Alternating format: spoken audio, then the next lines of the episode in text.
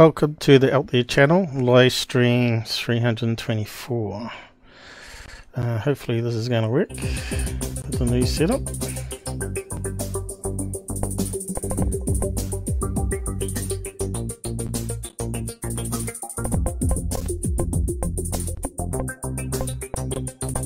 Damn, I always forget to do that.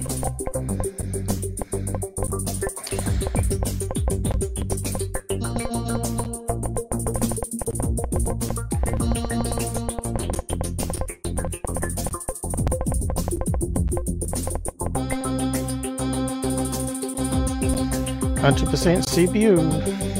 I love it. I don't.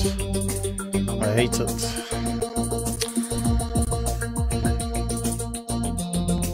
Everybody else has good computers, so I just get crap.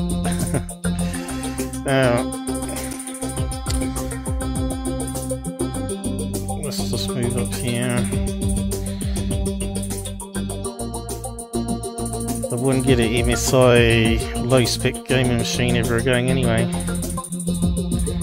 It's just not good enough. I don't even know if the audio is working. These guys have got to communicate on the side.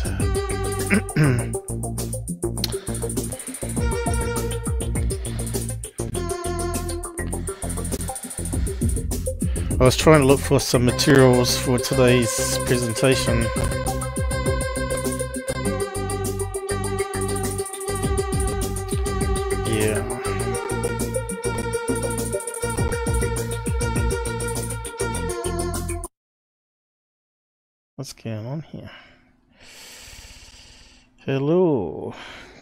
To be back. Yeah, I think it's using more CPU on this setup. oh well, we'll see how it goes. And we even got side chat on.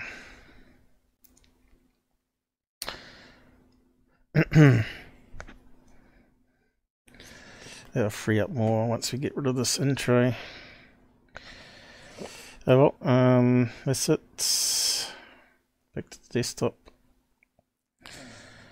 Uh, so I got this um, MSI thing to give us an idea of what the CPU's doing during the show. Uh, it's going to be a test. I was trying to find more information to do with presentation, uh, but yeah, couldn't find it at the last minute. It was just dragging on. But you can see here the CPU is uh, pretty high down here, and the GPU is not using much of it at all, which is the problem. Should be using more of the GPU than CPU, right? And you can see here just moving around, we're hitting 100%. So I'm not sure if I got the best options. Uh, yeah. So, um, Looks like JD's already put the welcome message in there. Oh well, I won't bother with it. yeah, um, my talking alien's not really talking, is it? Because of the CPU peaks. Uh, so I've changed uh, the rendering of the CPU, uh, rendering of the graphics, I mean, to be from hardware, NVIDIA, to software because it allows more control. Uh, but obviously, it's using more of the CPU to do so. Uh, but in the process, it looks like it's using more of the CPU than it used to. I, I mean, the GPU. Uh, GPU always hung around about 3 4%. So I think there's some sort of conflict in the ManyCam software where if you choose all hardware, doesn't work on this laptop the way it's meant to. Uh, it's kind of strange. So yeah, I was going to talk about my universal model and put it all together for you.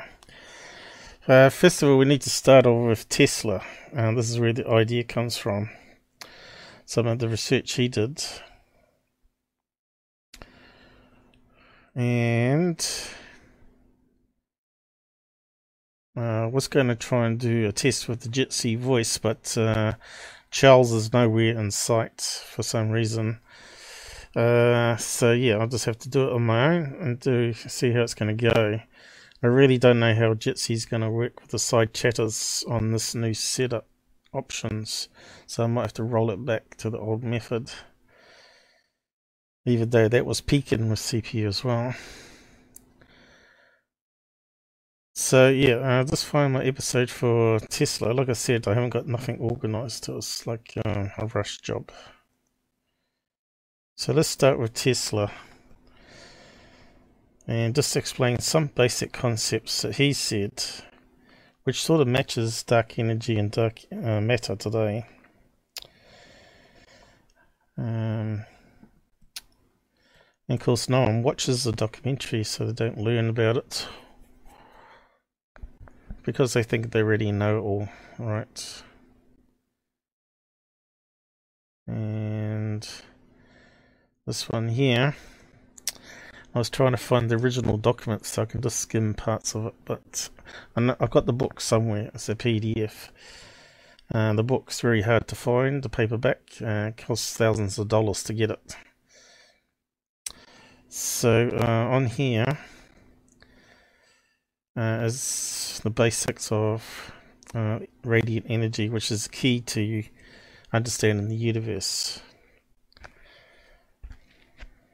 As people seem to have missed the point of what Tesla was trying to get at. Me, I haven't missed the point at all. so, uh, Tesla life story.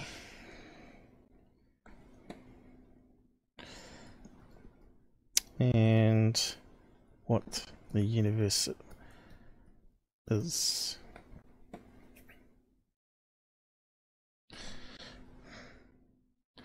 Uh, once you understand what he was getting at, kind of makes sense.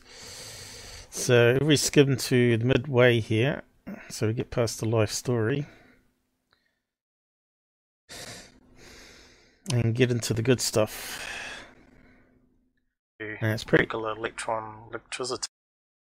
Uh, so it's a really old documentary going back to 2017.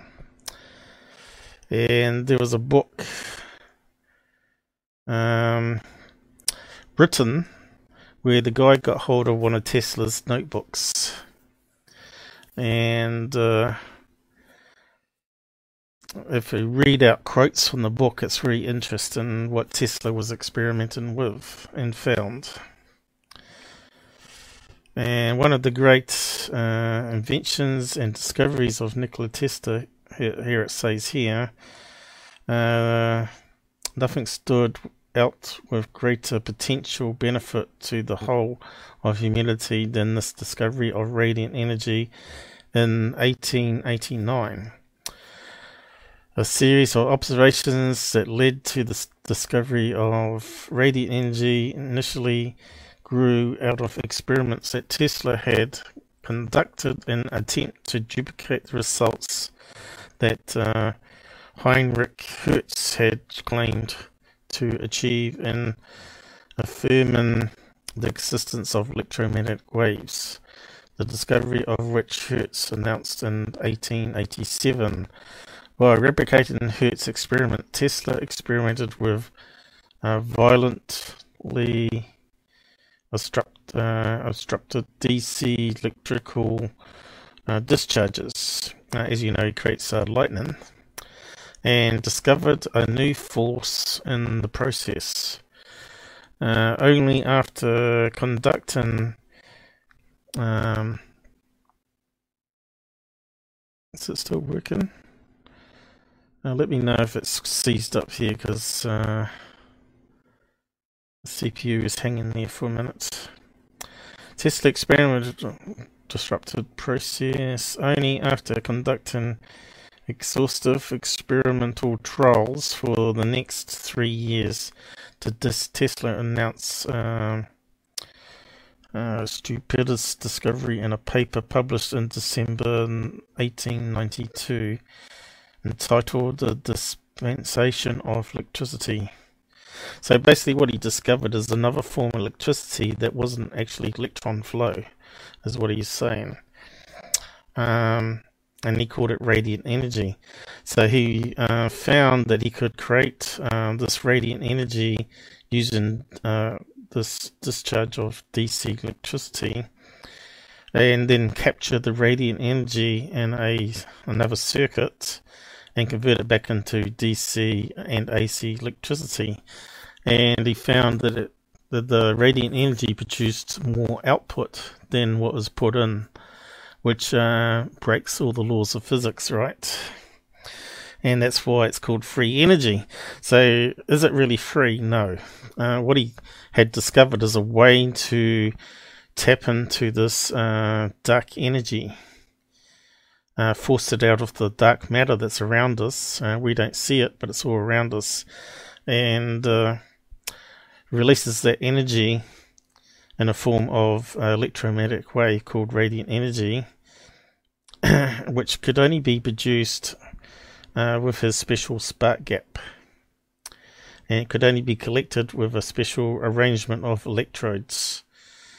Uh, people have been trying to duplicate this in experiments, and there had been one guy claimed had it working uh, called E.V. Gray on his um, special electric motor, which uh, could power up uh, banks of lights and also run electric motors.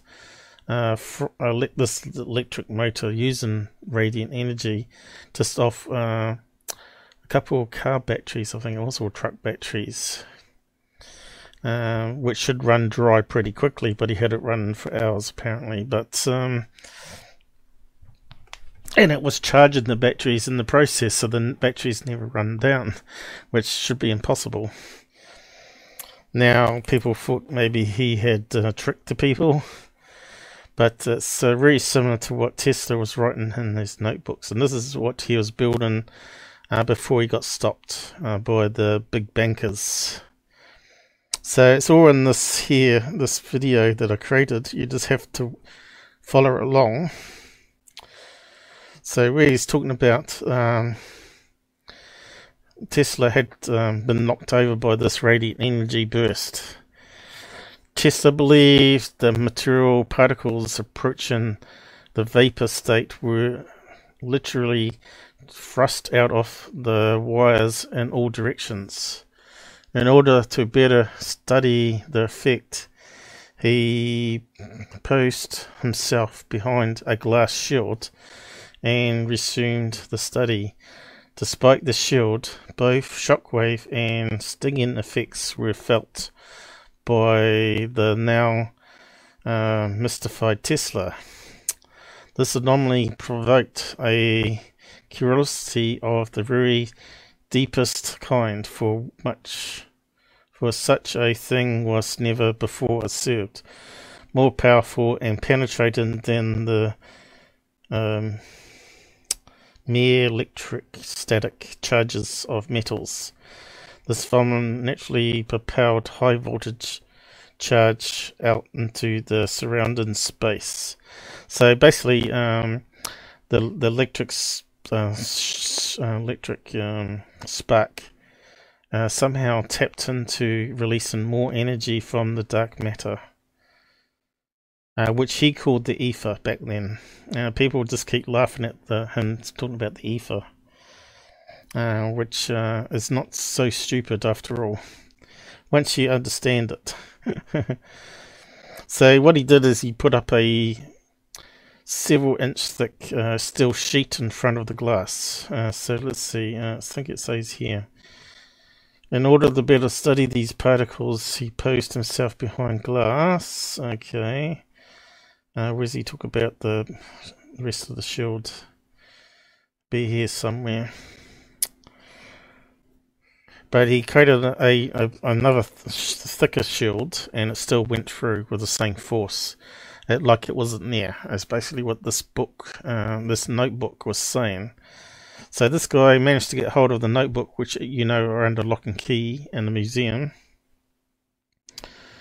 Um, of course, uh, FBI apparently stole 140 uh, trunks before after he died of notebooks. So what's in those notebooks uh, from his experiments? We don't know. Remember, the patents are just like block diagrams, um, which don't tell you really step-by-step instructions how to build thing perfectly to his spec specification to be able to duplicate the experiments. Looks like the CPU's alright. How's the sound out there, JD? Give me some feedback, uh, please. Is it all screwed up and maybe I'm talking to myself? Because uh, we've got no interaction going. Is it all clicky? Hello? Don't sound good, does it? I think it's clicking. Uh, are you there? Is anybody there? Is anybody interested in this stuff? okay, I'm not getting any response on side chat, so maybe it's not working. It's a little bit crackly. Okay, let me just reset it. Is that sounding better? Is that any better? I think it might be. Uh, just keep an eye on it for us, will you? And give us constant feedback because this is a, a, new setup here.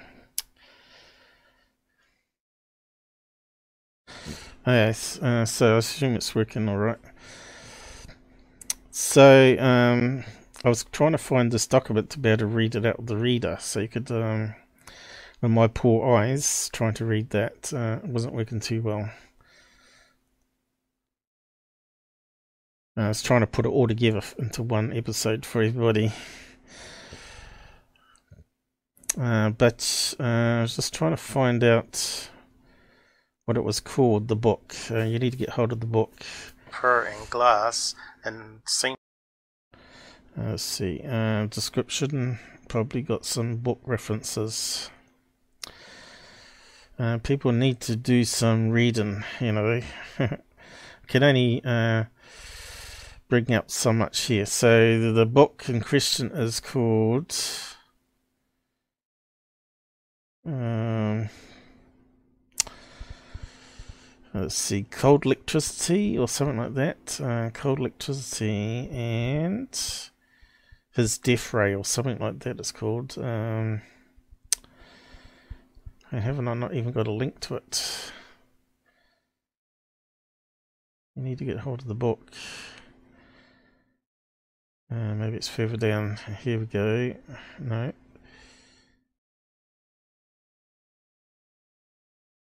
Uh, there's a magazine article I read out. Damn, I thought I had a book reference for it. Um, this is why I was going to search for it. Let's see if I can find it now. Uh, it's a really good, interesting readout of one of his notebooks, anyway.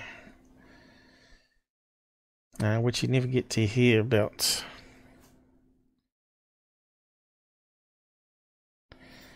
Um, let's see.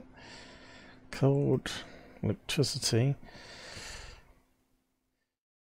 So he said it was a form of electricity that wasn't uh, like normal electricity and of course that's it got the term cold electricity. So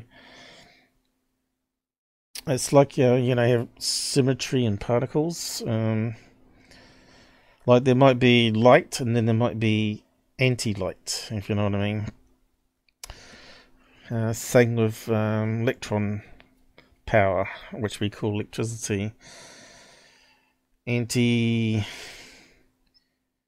electron Cold electricity death ray or something it was called. Uh, death ray.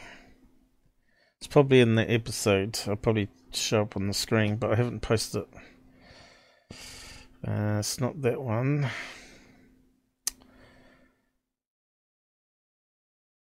Um, again, looks like I might have to do without it. Um, I know it's on Amazon. Uh, back then, when I did the episode, it was like done in an editor, not a live stream, so I would have posted all the links to all the books. Uh, Tesla's Radiations and Cosmic Ray. Nope, not that one. It's a really rare book because uh, it's got some notes in it. And you think it'd come up, wouldn't you? But it's probably been suppressed. Suppressed in the search results. It'd be like the last one to ever show up on the list. um, but we'll have to do about it. See how this goes anyway. Uh, I thought I would have had a link here. Uh, let's have a look.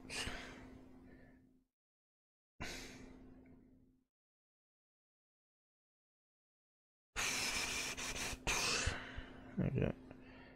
No. Not in there. It's kind of strange, but let's see. It might be at the beginning of this uh, video here, if I can find it. Oh, here we go. Got the image straight away, I think. Here we go, here we go. That's the one. Secrets of Cold War Technology, Project HAARP and Beyond. So uh, we need to get hold of that one. Uh, it talks about um, the experiments that he was doing there with the shields. So um, need to Google that one. Secrets of Cold War Technology. Once you type in the full name, it will come up in searches. Cold War. Uh, let's have a look. Cold War technology. Let's see what will come up with just that. We see how shit crappy Google is. Here we go. The book covers come up. Um, so has it got a readable version online here?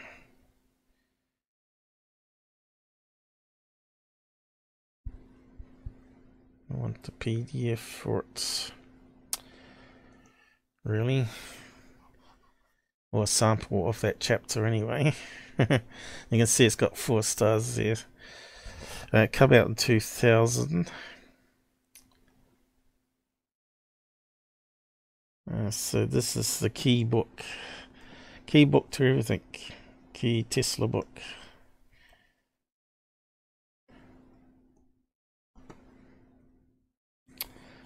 Okay. Uh, see, we got two people watching. so, um, they'll be none the wiser, right? Um, so, here's got a chapter here. Uh, where can we see chapters? Samples.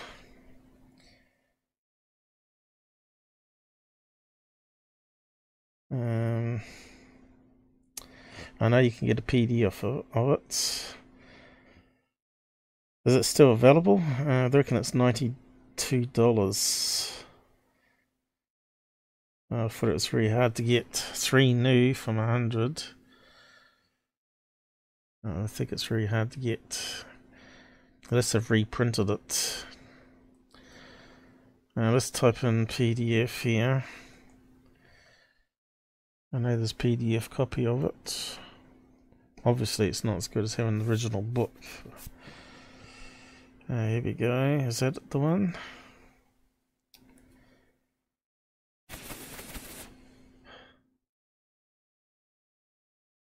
Probably need to pay to get access to your preview.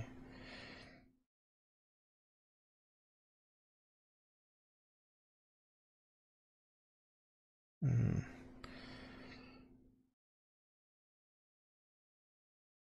Why is it not um, working?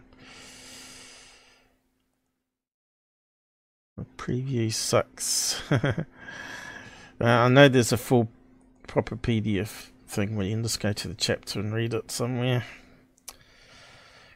It may not be around. It might be on the Scribd one here. I think it was a Russian guy that wrote it too. Um, I think that was his name there. Russian or uh, what's that, Ukrainian? Anyway, someone that got access, 100, uh, 324 pages. Download now. Okay, it seems to be bringing down something. uh, you can see here we can have problems with how big the font is, so. Uh, no, here we go. You can't get access unless you pay. it's always the case, isn't it? Uh, 30 days free if you want to continue watching it. Anyway, we'll do away with that. um, if you want to get, get access to it, there you go. I'll give the link to it there. I was trying to find my copy already downloaded so we didn't have to muck around, but then again I thought maybe we could actually get the read of the readout part of that chapter under fair use. Uh, but yeah, won't bother. Just watch my episode. I've already done it. I, I read it out. Where I had wee bit better eyes back then. Anyway, let's uh, move on. So my theory on the universe sort of come in a dream. And what has the CPU going there? 57. Seems to be going all right so far. I'll just move that over a bit.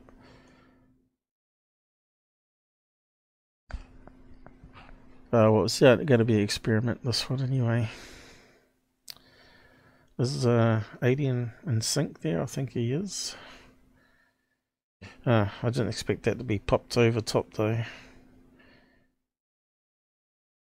But we can see how it's going to go. Let's see. Uh, drawing. Let's see if the, C the GPU kicks in. Now look at that stupid thing. Didn't want to draw a box, did I?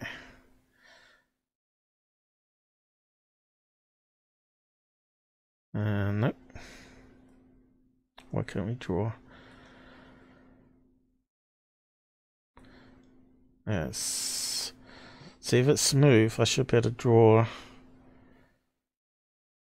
uh, a round circle. And to me, it looks to me like uh, the CPU is higher than normal, is it? Yeah.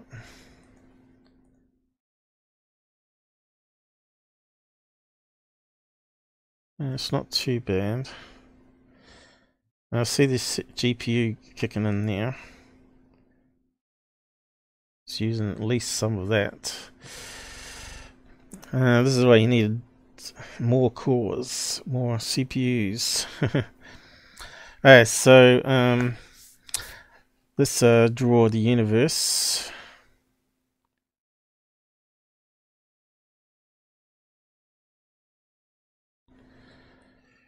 And instead of thinking the universe as being a big box, uh, we think it as a circle a sphere, a three-dimensional sphere.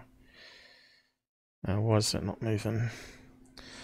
So the current concept is that we can see uh, that it's always expanding, right? In all directions around us, and we can only see to the edge of uh, the space, which is 3.8 uh, million billion light years. So the Big Bang Theory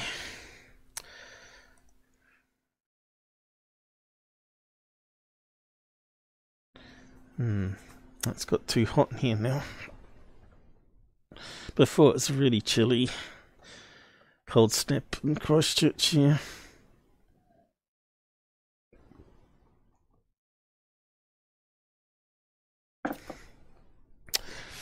And which is also annoying is I just did a walk with a dog and now my insulin's kicking in and my sugar levels are dropping, which I don't want to happen. So, um, Big Bang. Um,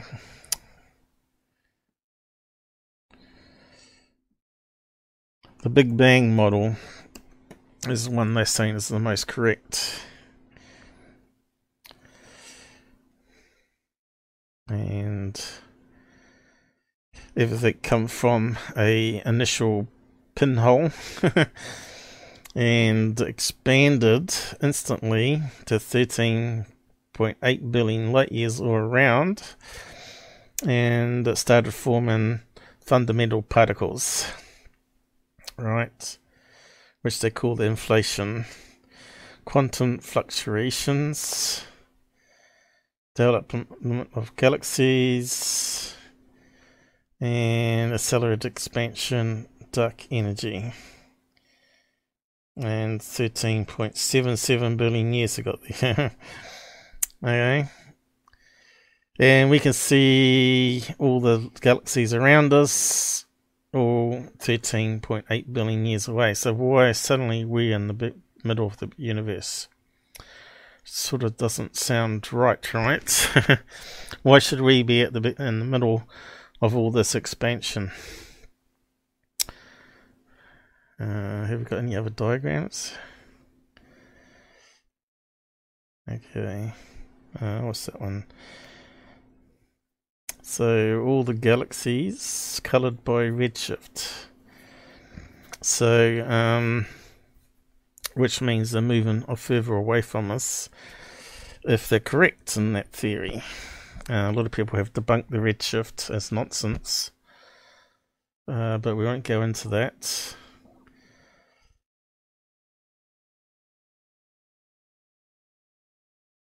Okay. Hubble, deep field view of all the galaxies out there.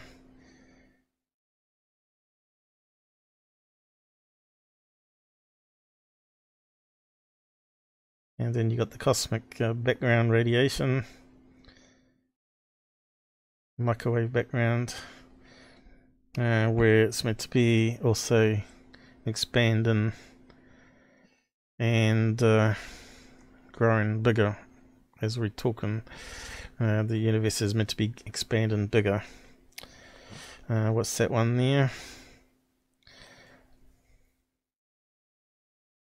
So they're talking about the geometry of the universe, whether it's a flat, um, a curvature here, and also a sphere.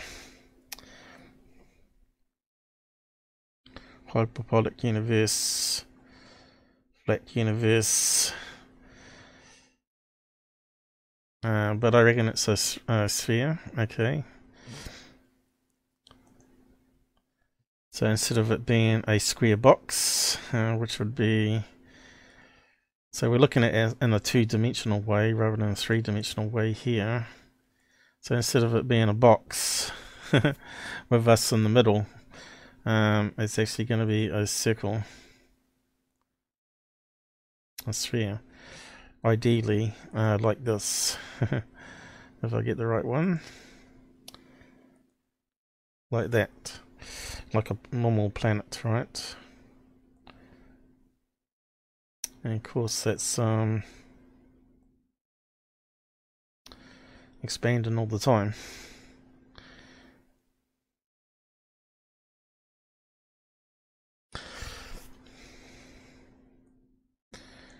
Now, just bring it back down a bit.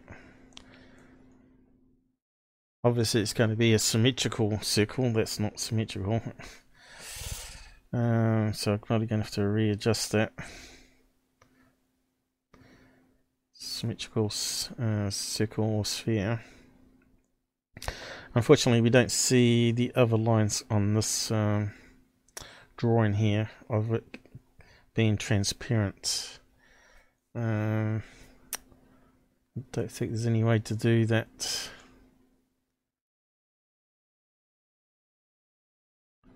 Don't know if it's filled in or see-through. But yeah, uh, if you can imagine all the galaxies are scattered throughout this uh, universe, and we're somewhere in the middle. Now, initially I thought, I'll just go back to a circle. Initially I thought um, in the dream that we're actually on the surface of the sphere rather than in the middle of it. So, which I believe is probably wrong. So if I draw us on it, um, our galaxy, we could only see light to the edge of this the sphere here, which gives us the 13.8 billion years, right? And we can't see the light from the other galaxies that are all around on this membrane. So we went from this end of the universe, travelled on a spaceship, eventually would come back around and meet our galaxy again. But you've got to remember we're moving through space in three dimensional space in a helix movement. We're constantly moving. So uh, if you Google up the speed of how we're moving, uh, how fast uh, we moving through space. There you go. 492,000 miles per hour. Could you imagine that we're currently moving through space at that? And if something uh, hit us, uh, what would happen? With our best, best measurements of our own speed around the center of the galaxy, we uh, estimated our speed at somewhere around 22 kilometers every second. Every second. That's amazing, isn't it? So that's just going around on the edge of the galaxy, but are we then also moving around in the universe? As also spinning around on the universe. so it's all relative, right? Uh, in our galaxy, uh, in our solar system, we know that the Earth is spinning around at a thousand miles per hour on an axis, which creates uh, our day and night. And we're also spiraling around the sun, uh, which creates our seasons. And we're also moving on the spiral galaxy at that kind of speed there. so it's all three dimensional speeds in every direction you can think of. Uh, and also the universe. So I thought, well, can it be on the surface? How would we explain the light uh, all uh, uh, all around us? You know, because uh, you've got to three, think of it in three dimensions is the light somehow being bent. So when we see in the light over here, um, it's actually being bent from the other side of the uh, the universe here. So it only looks like a like a fishbowl uh, effect. And I thought, mm, maybe not, um, because um, why can't where were we seeing the other lights of the galaxy this side? So could it be? Uh, how can it be fully three dimensional around us? And it doesn't sort of work because the light on the surface of the sphere coming this way is also, you know, sort of like the sun. Um, but directly underneath, we've got a problem. So really, somewhere we've got to be somewhere in the middle of the universe to be able to see expanding all around us. So we've got to be somewhere down here. So let's uh, draw planet Earth. Uh, it's not going to be to scale, of course. uh, we need to make it thin line.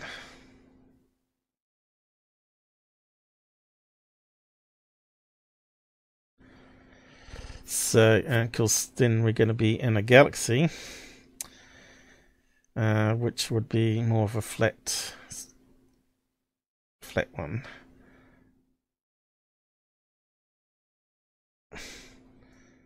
Depending which view you're looking at, right? And of course, we got uh, all these galaxies all around in the universe, and they're moving away from us Apparently, anyway. That's what they're saying. But if this uh, universe is expanding, right? If this universe is going... Uh, we can't see the line now. I need to make it thicker again.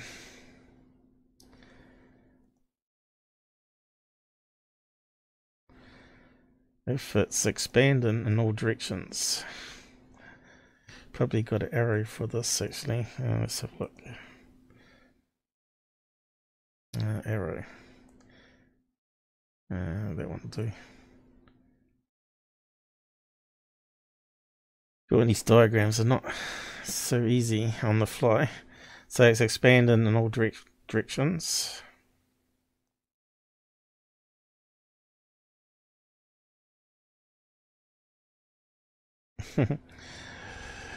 and does, and they're saying it could then contract, so the universe could shrink, and then all this um, matter in the universe will move in accordance to it. And you you wonder why though. Um, what's um, tying all these galaxies together? And uh, the answer really is uh, Tesla's ether or what they call dark matter.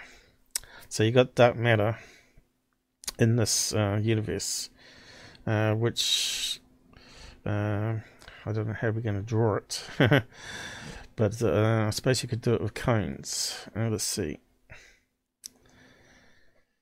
So you could have all these uh, cones of dark matter. Because space is mostly empty, right? And it's connecting all the galaxies and also the particles within uh, all the planets in the galaxies uh, together. Uh, so it's everywhere, right?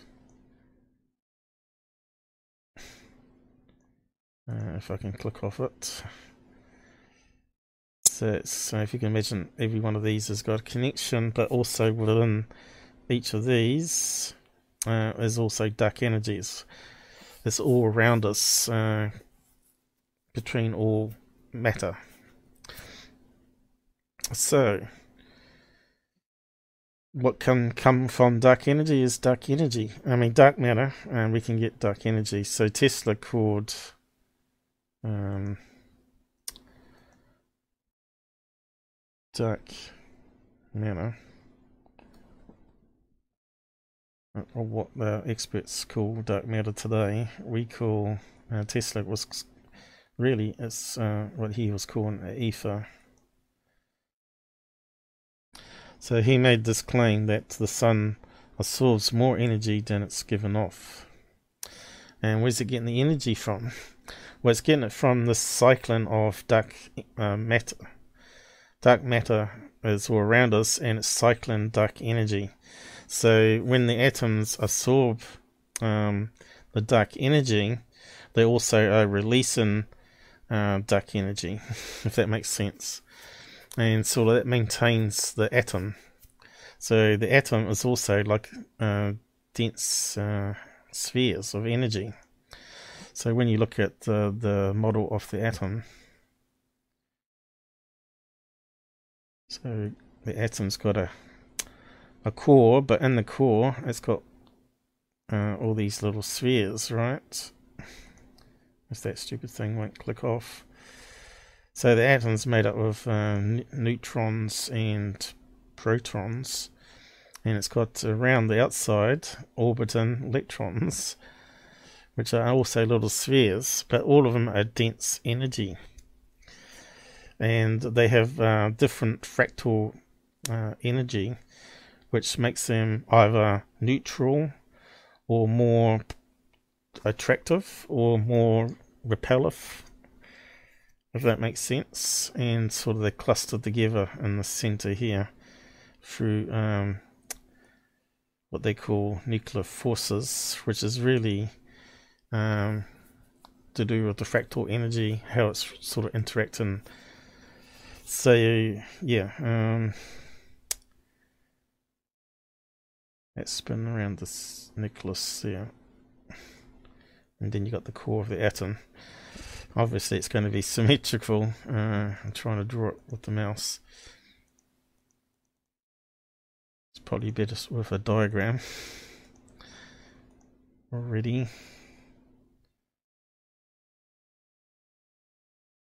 Things change, Charles. You know, I, I tried to get hold of you to do a test, a test with the new setup uh, tonight on voice, just to see how the CPU was going to go. Now, this is why I got this up here to see if the CPU is behaving itself. Um, I think it is. Uh, I think it is better, but then we haven't got voice going at the moment, and voice adds another probably 20% CPU, which might cause problems. So normally I do the color band lights, which normally takes up a lot of CPU, and you can see uh, it changes colors, but uh, you can see it's using a lot of GPU.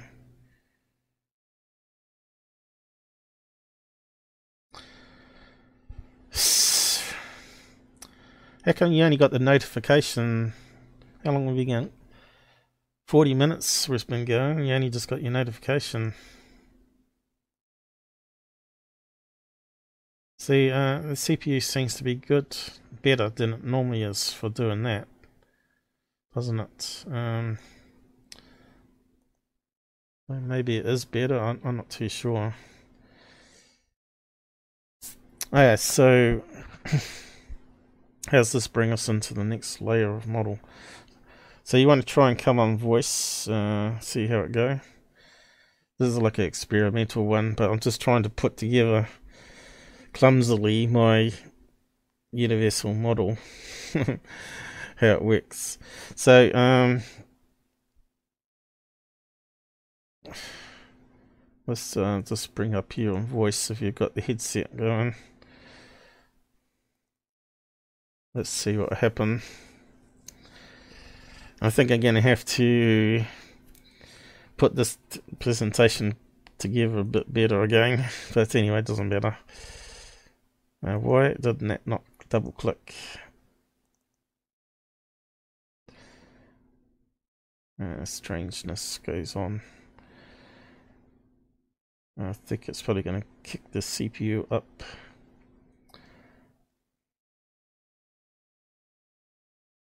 Hmm. Okay. It's got access to my microphone. yeah, Charles is not there.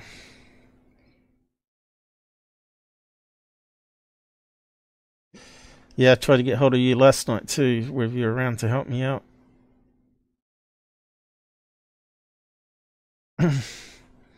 now, it's up and running.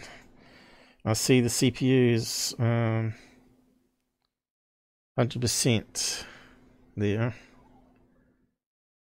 Is it going to stabilize or is it going to be worse? Uh, this is my fear.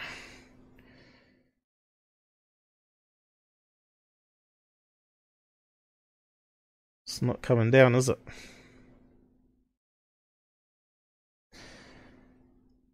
And you can see the mouse is now sluggish.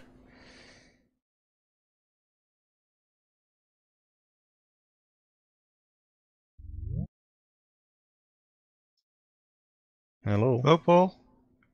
Yep, I can hear you. I'm not sure if oh, sorry, I, I didn't even it was on. You didn't even know I was on, but I sent you lots of messages on Discord saying, "Could you be around?" Yeah, I, I for eight o'clock. Yeah, I saw them late on yesterday. All right. Yeah, I'm not too sure if this new setup's working very well because uh, you can see we're stuck on 100% CPU now. Um,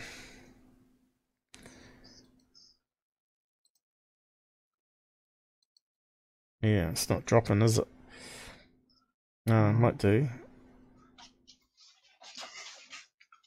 Well, you sound all right though. Um, well, as long as I sound okay, but I didn't know you was on, so I've just I've just switched you on, had a look, and you're on.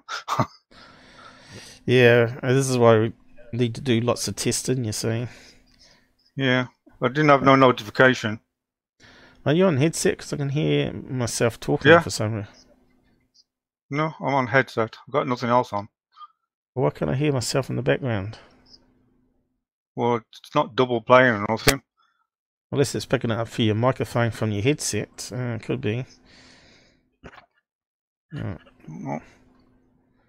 Oh, uh, let's see. I'm not sure if it's going to work now. Uh, the CPU and the mouse has gone crazy. Hmm. And Yeah. said this is what you wanted to sort out, wasn't it? Yeah, this is what I want to practice. So I thought I might just do a live stream, see how it goes. Oh, here we go. It's finally come up.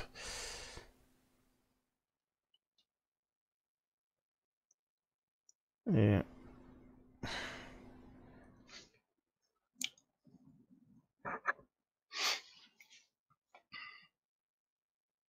Yeah, I'm not sure what's what's going on there. I just wonder if I should um, try changing some of the settings so it doesn't use hardware for Jitsi. But then again, it should be using the Okay. GPU. Um, okay, so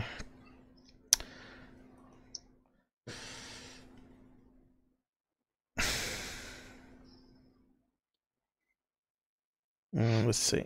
Let's see if it's going to work. Uh, no, it's not working too well, is it?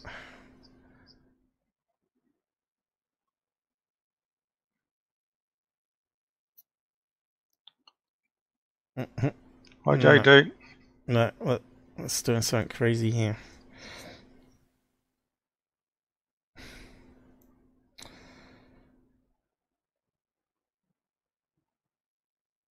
Yeah. Seems strange why things keep happening, doesn't it, all while? Mm. Yeah, this happens when the CPU peaks. It's hundred percent.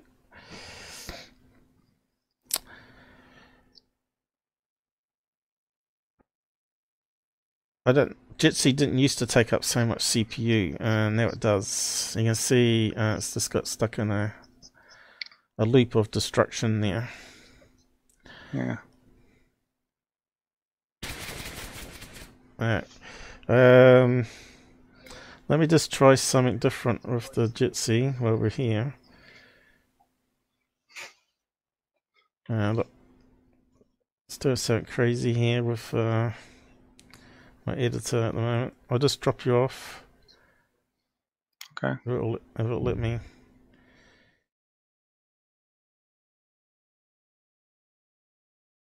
Uh, why is it not closed?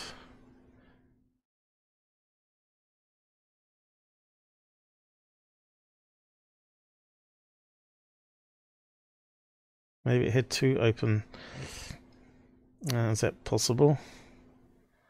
So let's just get this thing. Looks like it's settled down now.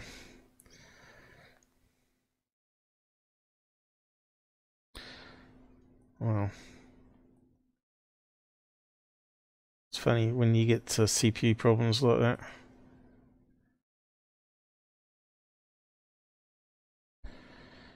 See, it should come up just like that, right? Just create another blank sheet.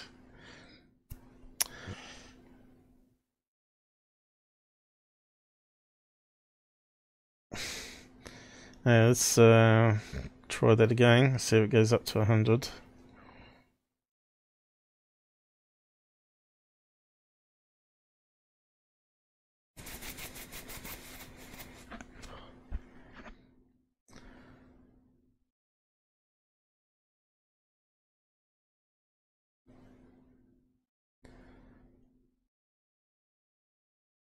Uh, how's it going? It's going slow, isn't it?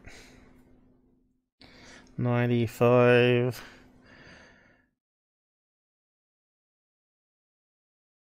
Eighty-one. Uh, says on the eighty-one, but I think he's still there, isn't he?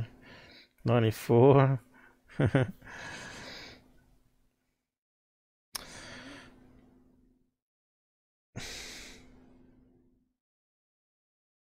Why am I the only one in there?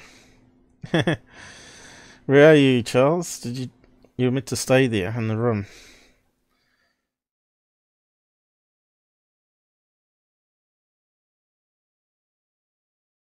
Yeah, let's just close that down again.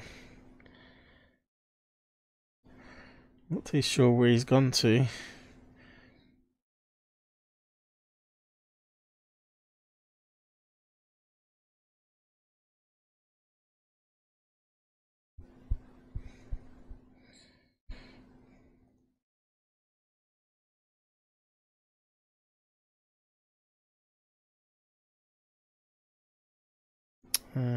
Properties.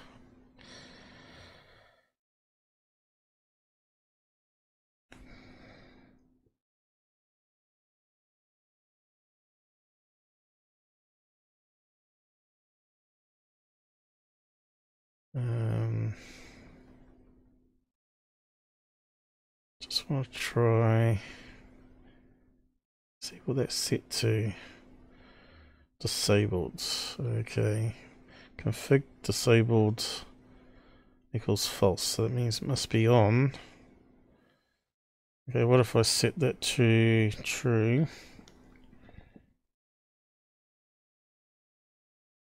And see if that improves.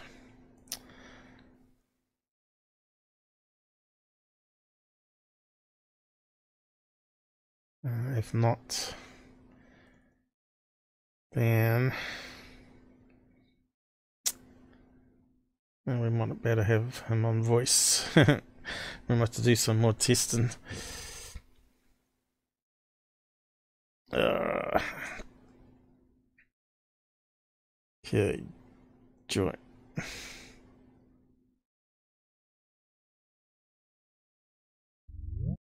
Okay, is that better? Hello, Paul. Yeah. Uh, has that made any difference? You're right? Still hot? Uh, yeah. Well, I'm not sure if the CPU's right though.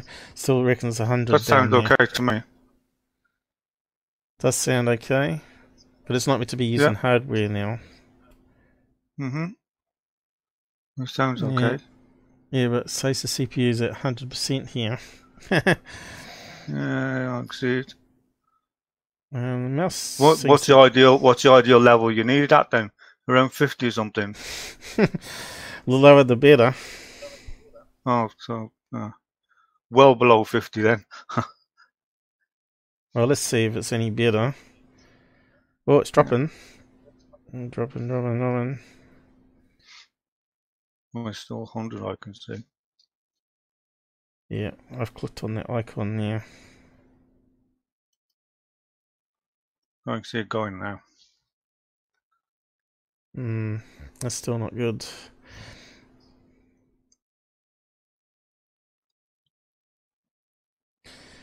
Does it make Uh, it worse? Wh- wh- What What does Robert use? Does Robert use the same as me? Or does he use Win- Uh, he's Windows 8. uh, Windows 8? Yeah, it shouldn't, it shouldn't matter what end, what you do your end. No. Um, Yeah. because I'm trying to run lots of programs here. Um, Yeah, and it takes a lot of CPU.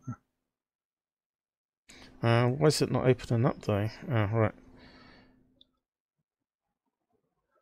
Okay, what happened there? okay, finally responded to my click, did it?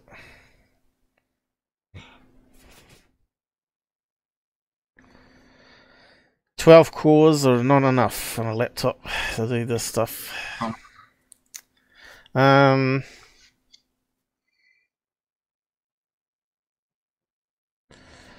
Let me just. Um, I wonder if I can play around with ManyCam. It might drop off though.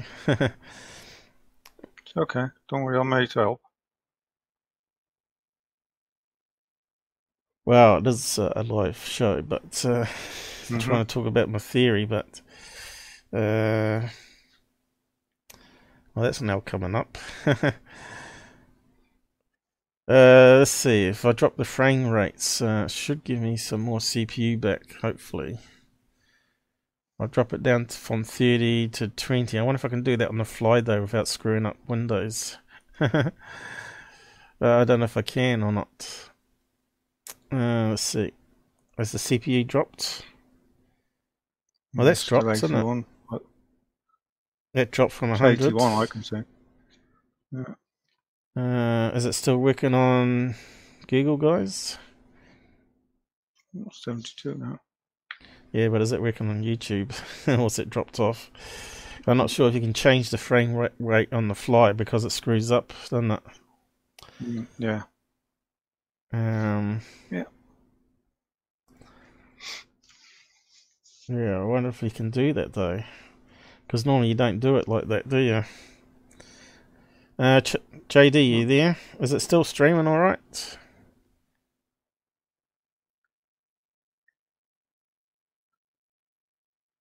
No one's yet.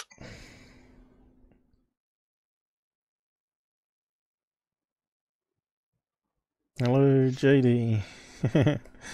is he there? Is, is he typing? Is it still capturing the screen? Alright. Or have I Yeah. screwed up? He hasn't, he hasn't typed nothing yet. Just glad to, that you joined the live stream. Yeah, I, I don't know. Yeah, yeah, yes, all's good, he says. Hmm, I, I didn't know you could drop the, the frame rate. I wonder what happens when they process it.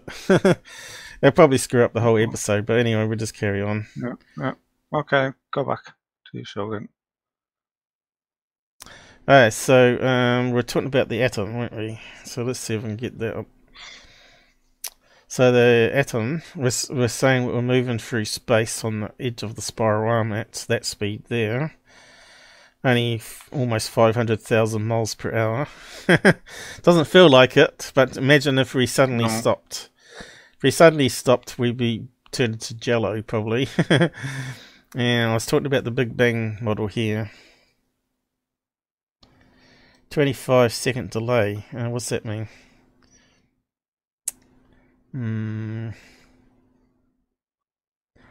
I think I've probably screwed it up by changing the frame rate, but it had um, has reduced the bit rate. I, I don't know. This is why I had to play around with it. Yeah. That's why I need to test it really before I do the live show. So the atom model.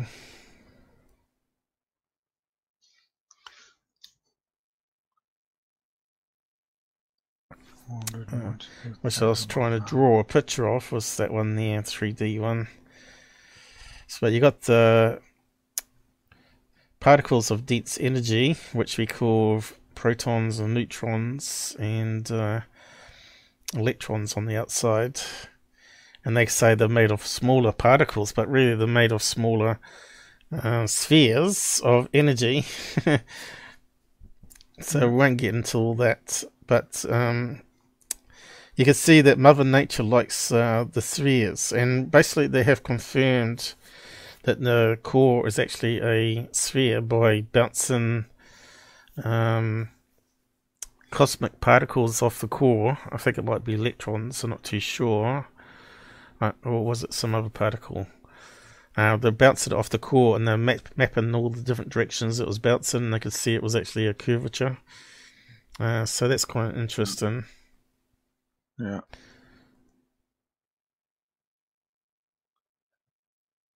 Alright, um, he reckons it's 20 seconds. But that's always the case there, JD, unfortunately. Even though I've got fast internet. Uh, reckons it's only uploading 1 to 3 megabits per second, which is just crazy. we got the video chat going at the same time. So I don't believe that is uh, telling us correct there. It's Google, isn't it, messing you around? Uh, I don't know. I reckon the error message is wrong there, but um, So I didn't even get no notifications from Google. hmm. I, I suppose if I drop the frame rate down, they may fill in the 10 other frames that I had going somehow uh, with blended frames or duplicate frames. I don't know. It depends how clever the software is, I guess. um, they call it frame drops, don't they? So, um, yeah, we're talking about the universe here. So, the universe that we live in is actually an expanded sphere. and inside it, it's got uh, the galaxies, and they move in accordance to um, the expansion. And uh, we're some somehow in the middle of it all, because we can see the light to. So they say, you know, in the Bible, we're meant to be at the center of everything. so, uh, if we draw the uh, line here, the the diameter is meant to be um, 13 point, as we looked up on Wikipedia, it said 77b, a billion light years across. Well, actually, uh, it's not, is it? I don't think it's across. Um, I think it's uh, radius, isn't it? So there's another 13.77 that way. So let's uh, let's let's just get this right, um, according to their calculations anyway. Uh, the diameter of the universe. Diameter of the universe. The CPU is under 100%, so that's good. So they reckon it's 93 billion light years. So how's that work out, guys? uh, if it's uh, 13.77 in all directions. So how did they get that figure from? It's much no. larger according to current thinking. See, it's, it's changing all the time, isn't it? so let's have a look at this. BBC size of the universe. I think a lot of it. I think a lot of it guesswork as well. Sometimes. Yeah. Uh, is it okay to open? Sure, I clicked on it. Probably go to a BBC nonsense site, probably. With lots of ads and graphics on it. Uh, lots of words on it. So how'd they get that figure is what we want to know.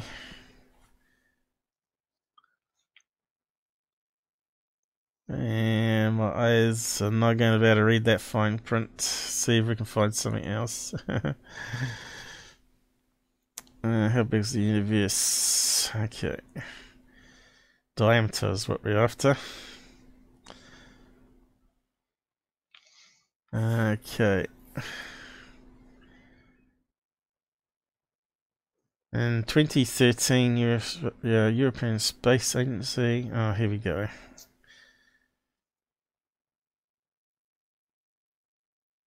I wonder if we can get rid of that bullshit.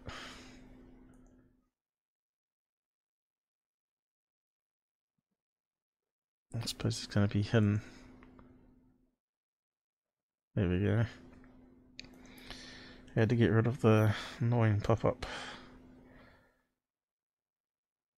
It's called Hacking. Hacking the web page. Yeah, whether it's going to work properly, I don't know. Probably be something else stopping us scrolling now. They've turned off scroll bars on us. so you can't scroll. Okay, uh, how do we get around that one? There's always something, isn't there? Yeah. Can we move that out of the way? What's this thing? You're blocked. Notifications. Yeah, I should scroll, shouldn't it? Not allowing you. No. Space.com. I've started doing that now too with the ad blocker. There we go. Is it going to work? Or is it going to sabotage us? yeah, it seems to be working. Uh, so what were they saying? Okay, the map revealed that the universe is 13.8 billion years old. Is it still working? Yep. I thought we got rid of that thing, but it's come back. um, old Planck calculated the age by studying the cosmic microwave background. So this is what's confusing about the Big Bang. How they keep changing it and adding to it, and uh, Earth could turn their telescopes to appear 13.8 light years in every direction, which puts Earth inside of a observable sphere, which is what I'm talking about, with a radius of 13. Uh, the radius, that's what I was saying too on the diagram. The word observable is key. The sphere limits where scientists could see, but not what were there. But through the sphere appears almost 28 billion light years in diameter, uh, which is far larger. You can see where where the Big Bang Yeah. people were starting to say, Yeah. "Oh, it's got to be a load of crap." Yeah. they, they keep basing their model and they have to keep changing it. So now, Earth is at the time of the Big Bang. The universe has continued to expand over the t- lifetime. If inflation occurred at a constant rate, the life of the universe, uh, the same spot is 46 billion light years away today, making the diameter of observable universe a sphere around 20. 92 billion light years. So what they say in there? Confusing, isn't it? Yeah. One thing or another. So it's gone from uh, what is it? What's uh, 14 times 2 makes 28, and now it's gone to 92. Uh, and then it went to 46, and then 92. So it doubled it again, right? Uh, same spot today, making the diameter of observable universe. So I'm just trying to get my head around that. It doesn't really make any sense to me. Okay, let's go back to the diagram. So they're saying it's 13 there, so that means the length of that's got to be 28, say, roughly. But they're saying it's not. I can't even read that colour font on there. Uh, why is it not changing? Black is always the easiest one to see. Uh, so double that would be 56 billion. So it can't be where they got the 48, 46 from, right? and double 46 is 92, is it? That's where they got it. So let's see if we can understand. Inflation occurred at a constant rate through life of the universe.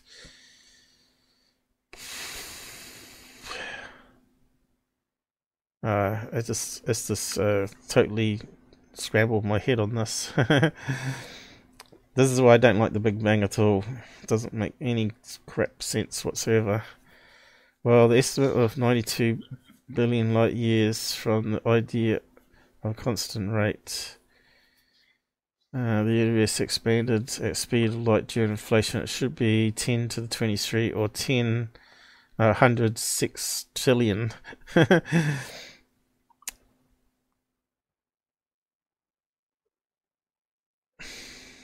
So they're, just guessing some of it. Uh, they're using mathematics, I think. That's probably where it's going wrong. Because mathematics Yeah. is a tool, it's not a solution. Yeah. But I still don't quite understand. Uh, we need a diagram, really, to see what they're thinking. You know what I mean? So it's got 92, 93 there now. It's gone up one. so what's the correct answer? You know, um, images. So let's that's see. just gone up more because it's still expanding now. at the mo- No, it's still expanding all the time, isn't it? Yeah, so they claim. Uh, so let's see. What's that one got off here? Estimated size of universe. So why can't you assume the other missing chunk then? In that case, is that? I think that's where we, what we're talking about, right? Are they saying light's got a certain distance it can travel before it runs out of energy? More, it's possible. Because they haven't taken into account that light's, they're light's always a constant. Now, um, there's been experiments where light has actually been faster than the speed of light, right? Uh, so what's that one there? Present size 46 billion. Oh, oh, And precisely reachable by us. Uh, 14.5 billion light years. So- That's like even 13.8 now, is it? you see, we're getting different figures all the time. So, um, Yeah. So I reckon it's just horseshit. the whole Big Bang thing is horseshit. yeah. There we go. Uh, what's that giving us? One billion parsecs. Sounds like a sci-fi, like, doesn't it? yeah, it's like plonking a brick in a in a dead still pond, and then just seeing how far out the waves are going to go. Isn't it? Yeah, I don't think they know how big the universe is. In fact, the universe could be infinite size as far as we understand. Yeah. And, and we couldn't even Yeah. comprehend the universe being infinite size. So this could be, uh, it could be no edge at all. This could be just expanding. but just Yeah. imagine it being a sphere anyway, whether it's 28 billion, 93 billion, whoever, um, whatever it is. Uh, it doesn't really matter. I don't think anybody. I don't think anybody's going to have trouble to the edge of it anyway. Well, it seems to be doing a preview on uh, on the Google, right? And it says it's got excellent connection. It's, it's working all right now. I've dropped the frame rate 10. Yeah. 20, 20 Yeah. frames a second, though, is pretty sucky. but that's probably all my laptop can do, really, uh, without causing problems. I think we used to do 15 frames at one stage, but that means when I move my mouse like this, um, it's going to be less visible, I guess. Um, anyway, so get on to my theory of multi universes now. So if you imagine that a universe is a sphere, then then you can then say that there are multiple spheres which are universes, multi universes. So um, let's just draw those. I'll just draw. So they could be all around the place. Um, they don't have to be in certain order, and they could be different sizes, like we just found out about the Big Bang. They keep changing the size of the universe. Uh, from 28 to 46 to 93 and 92 to 93 so these could be all universes um, but we don't actually know they exist right they're in the same uh, imaginary space uh, that people say God created or whatever. So you've got to wrap your head around it, right? So what happens is um, these universes can overlap. So if we get one that overlaps, uh, what's a good color? Blue seems to work, doesn't it? So you could have these bump into each other, which creates um, what we call portals, right? Uh, interdimensions, interdimension connections on the fabric of um, each of these universes. In fact, they could overlay completely the same, and we don't know they're there because they're in a separate dimension. Which we haven't found yet. So it could be overlaid exactly like that, or just partial connected like that, uh, which creates these what they call vortexes on planet Earth. Um, so if we're in the middle of one of these, say that one up there, and we got another one. So we've got one that's perfectly overlaying us. And because, uh, how would you be able to do that though? Because everything's energy, right? So um, it'd have to be on a different vibration, uh, frequency, resonance, resonance frequency. Mhm. Okay, and uh, it's like us. Um, can't, we can't see it there, but it's um, passing over top of you. So you got these universes passing over each other, which is kind of crazy idea to think about it. Um, which would create these um, slipways. So each of these universes could be a different age, right? Um, they could even have the same DNA. It could have the same planet Earth in it in each of these galaxies, which again would boggle your mem- uh, mind, right, to think there's multiple Earths out there. The same solar system structures, they've developed in the same way, but they're at different ages. Like this universe is older than this universe over here, say, and all that. But then the sort of sort of moving, expanding, and banging into each other, and then they shrink down and all that sort of business. Yeah. So, um, better way to represent it and a better diagram is like my thumbnail. Let's do another one. Push up the CPU. It's going all right though, isn't it? The sounds all right, doesn't it, JD? Yeah. Sounds all right to me. So maybe all I needed to do was uh, turn that hardware part one off, maybe, and uh, on the Jitsi and lower the frame rate. Uh, in the paint window, are you able to make the background black instead of white? Uh, yeah, why? I suppose he's thinking it more like a chalkboard.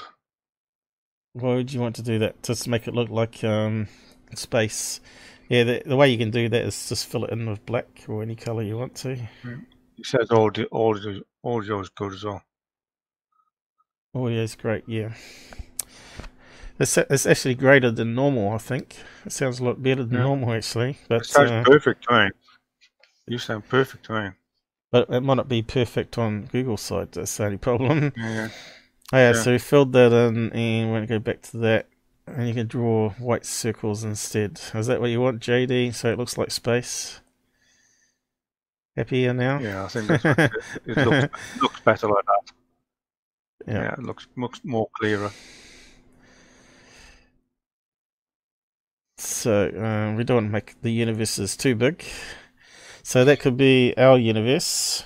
And... Uh, as I drawn in the other diagram, we could have another universe over here, another universe over here, but they're not actually connecting. So we can't actually get access to those ones. So not until we have one that overlays um, that we get a breakthrough. Uh, I was going. So where we got one that actually touches into our galaxy or overlays it allows us then or allows the aliens to come into our universe. So this could be how the aliens are, working. And also it covers everything. Covers even para, paranormal, but I'll go over that. So this is we're talking about aliens to start with, and my hand's gone asleep and I can't type. so uh, we got uh, aliens, and the font's way too big.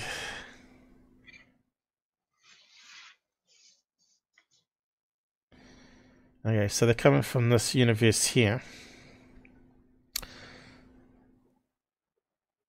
I'll just uh, see if I can drag the damn thing down. And we've got our universe here.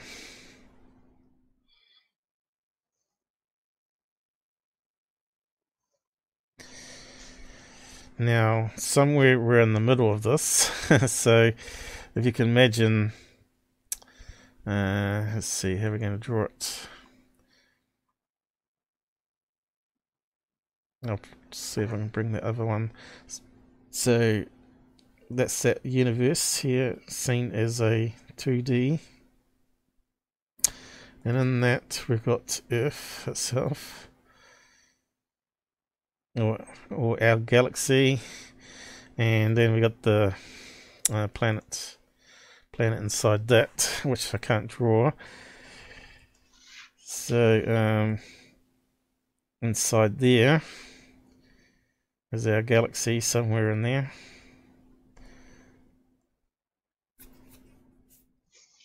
And it allows then for uh, a doorway to be happen here because we're overlapped. And that may have been triggered by a nuclear bomb. Uh, so a nuclear blast may have expanded out this um, what we call the radiant energy. It released a lot of radiant energy, and somehow it, it uh, created a doorway, uh, which allows them to come into our universe. you mean a nu- nuclear blast from from the Earth? You mean? Outwards, yeah. Out, yeah. Yep. So they started triggering yeah. nuclear blasts. May have opened up a doorway, yeah. but somehow I think yeah. it's been around for forever. I think uh, this universe model's been around since year dot, right? Because uh, if you go back in history, they talk about um, demons and angels and apparitions, right? Uh, it goes back a long way.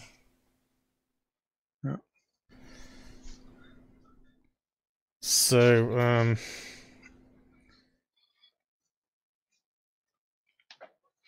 So if you could imagine it creates like a like a Earl Grey head up on his Stargate. Where's my mouse gone to? Uh, would you believe the batteries died? Again? yeah. Uh, maybe that's why the mouse wasn't working so good before. Oh, we, we'll get there. Every time we got a new mouse, keep having problems with it. How's it going? Uh, that, battery, that battery doesn't seem very good. It's glitching.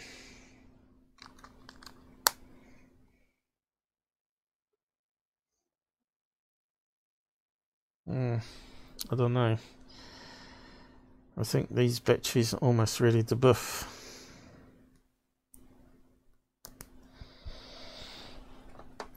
Uh, the iron ones that's uh, shaped like a normal battery, so you can just charge it on USB and just plug it into the mouse. Yeah. So mine kept going, so I'll use the USB mouse now. Kept going too quick. Uh, so let's see. So we want a cone. So between one universe you get these portals like this, right? Uh, which everybody says have seen, but uh, I haven't seen one. And uh, that connects each of the universes that may be at specific points uh, which are available on Earth depends how the universes overlap, right? Um, yeah. And whereabouts we are in this expanded sphere, even that's guesswork. I don't think we're in the center myself. Maybe we're somewhere in the center, and that 92 billion is also wrong. But anyway, uh, we're not going to debate the Big Bang Theory tonight. Um, so we're not circle game. So you got the universe alien and you got one down here. Now I'm taking. Sh- got to click off it. So it's like a um, what was it? Uh, Einstein Rosenberg. Uh, Rose, uh, what is it? Uh, bridge. Rosenberg bridge is it? What they call a uh, wormhole. Another term for it. But it might not just be, be one connection point, right? So you can see here it's overlaying at various places in the universe, so they might have multiple connection points everywhere. And they might not exist.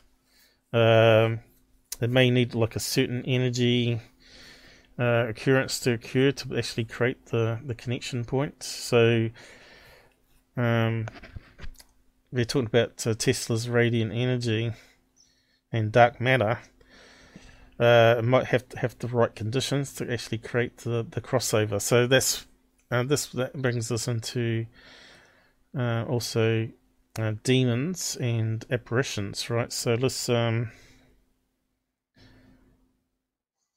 draw another universe.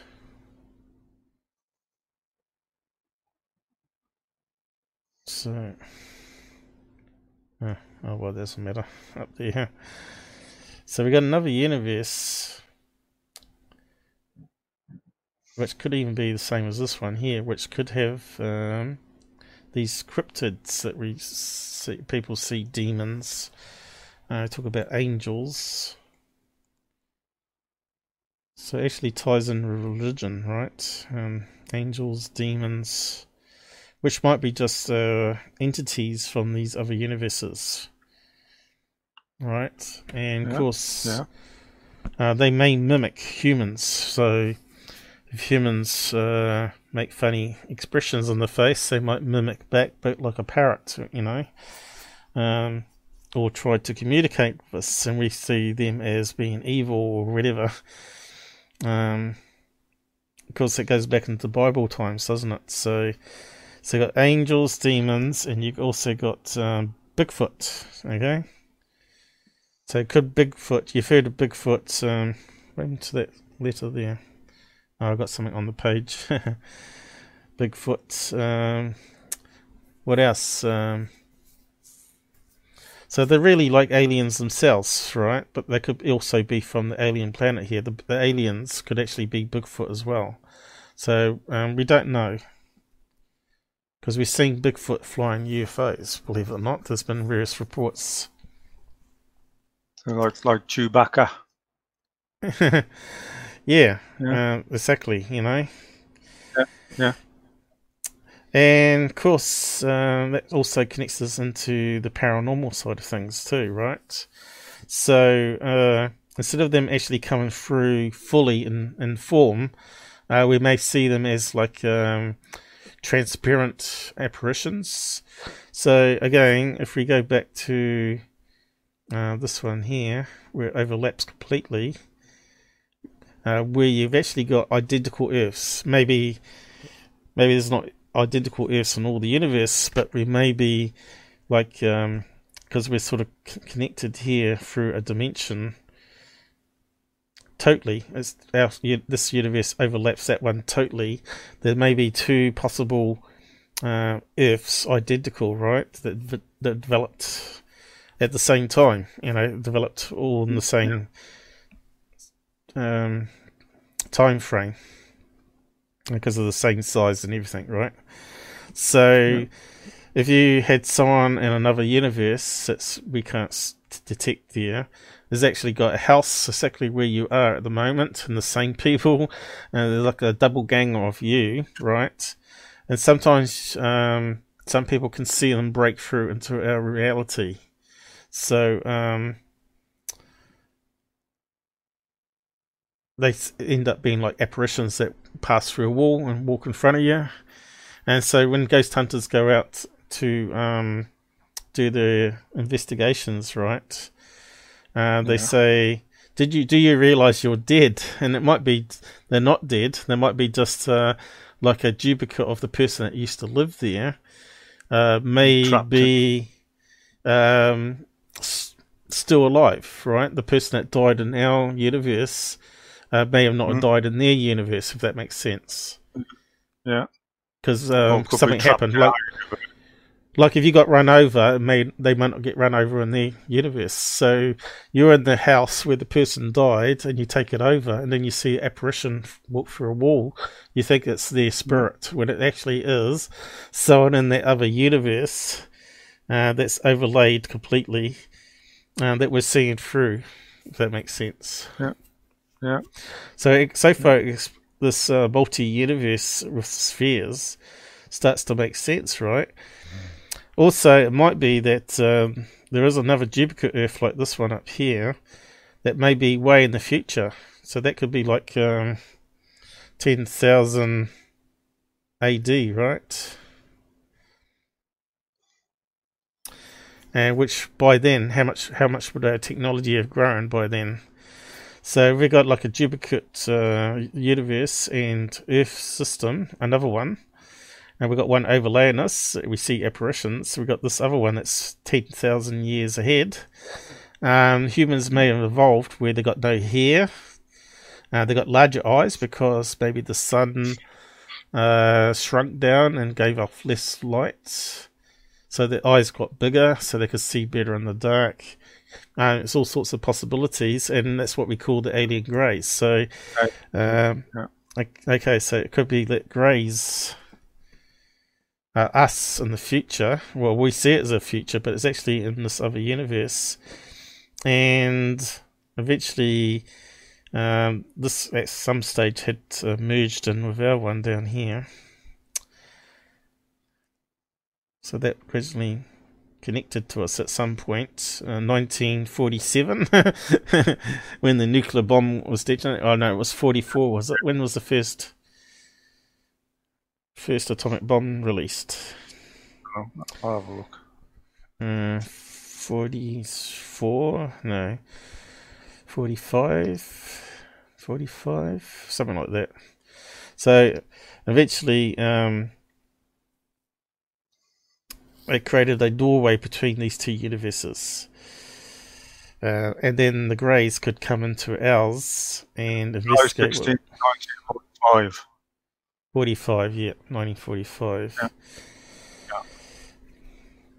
So you can see here it's start to explain this theory of multi-universe explains everything. Uh, okay, time slips, right? So again, if we got a, a universe with identical Earth, um, like this one here, down here, uh, say that one there is actually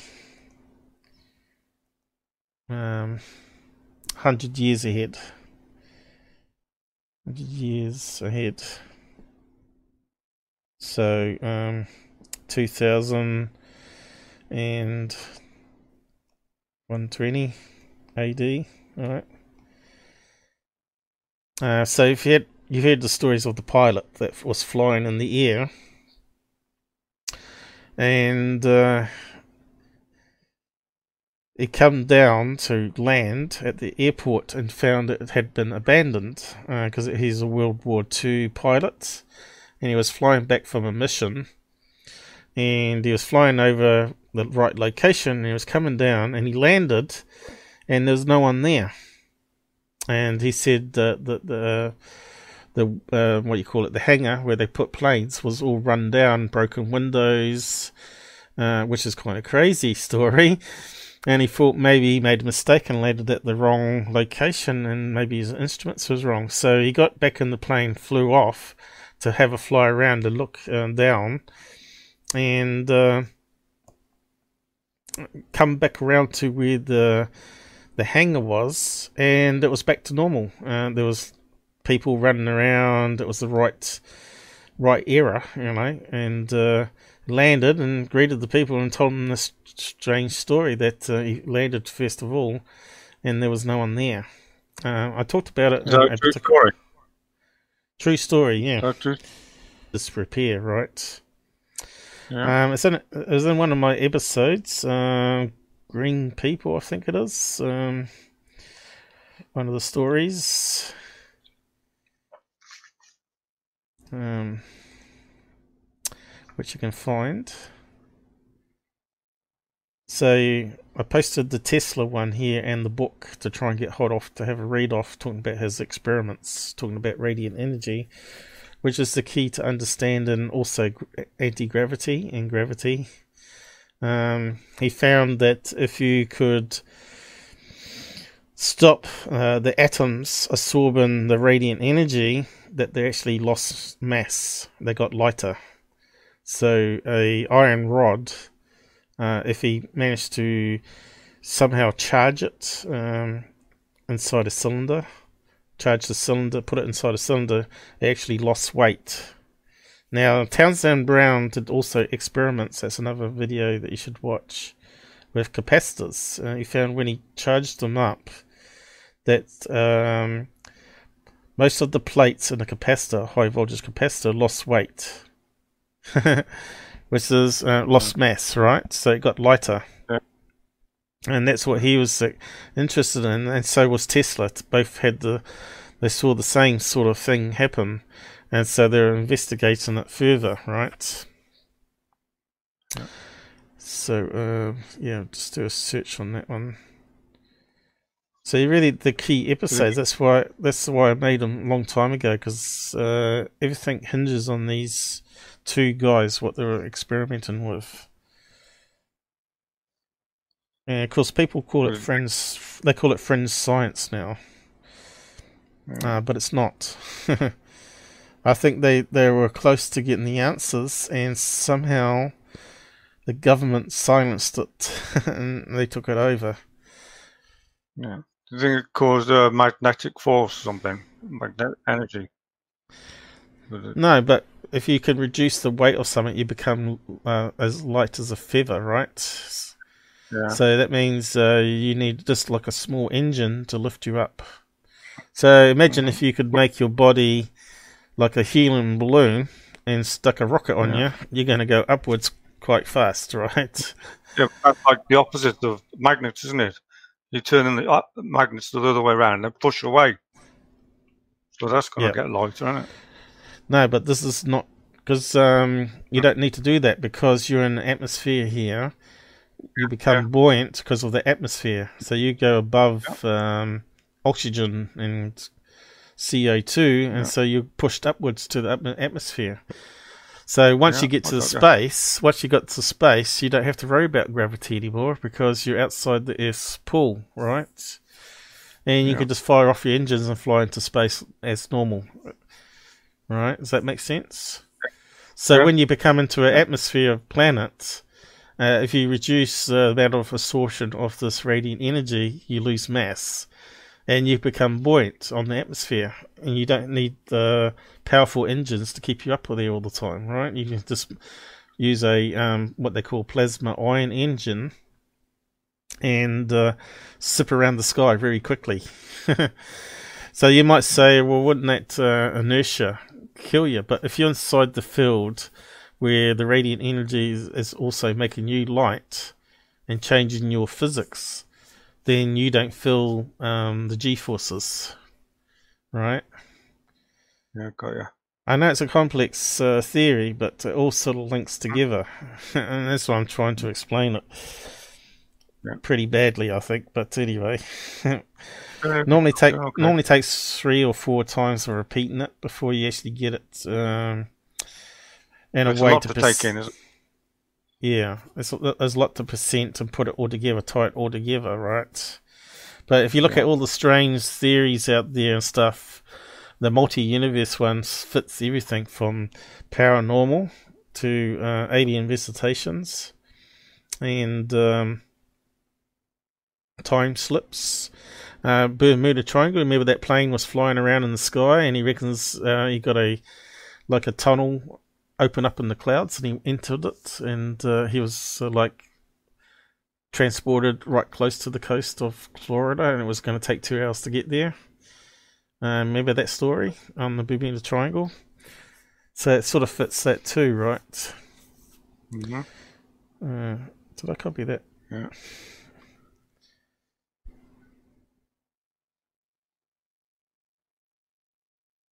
Alright, so let's just do that one. Uh, that's Townsend Brown. You need to a listen to that one. I keep telling people to listen to them because it's crucial. Once you understand these ones, uh, then you can start understanding how UFOs can work. And, and so if a UFO is like almost zero mass, make itself a helium balloon, um, it could have a plasma ion engine that keep it steady against any strong wind, right? Because all it has to do is fight the opposite direction of the wind. Yeah. Um, but also, if it creates a field, uh, is it possible that it could also counteract wind on one side, right? Uh, if you make the wind less mass, it's going to have less friction against you. So you could actually maybe direct the field to um, very strong wind, and so you're not having to use such powerful engines, ion engines, which are invisible. They don't give off any um, any heat, far as I understand. I think they just create a stream of electrons, right, which uh, acts like a a pushing effect against the atmosphere. So you can use that one direction and adjust the mass of the wind coming the other direction, and you're still buoyant, right? You're like uh, a duck on water. Yeah. Okay, so uh, the other one was the green people talking about the time slip things, which is so over the green people or the blue people. I think it's the green people. Um, let me just have a look. Have you watched the green people and the blue people before? No, not that one. Uh, so you haven't watched all my old documentaries, which are key. Are key. I know. There's loads of them, hours and hours and hours. I've noticed you started um, fading a wee bit too. Oh, here we go. Effect uh, Mandela affected time travels. Oh, that that's right. I was talking about Mandela effect. Could also be explained with this uh, multi-universe model. Mm-hmm. Uh, because if you've got two universes overlaying and you've got identical Earths, right?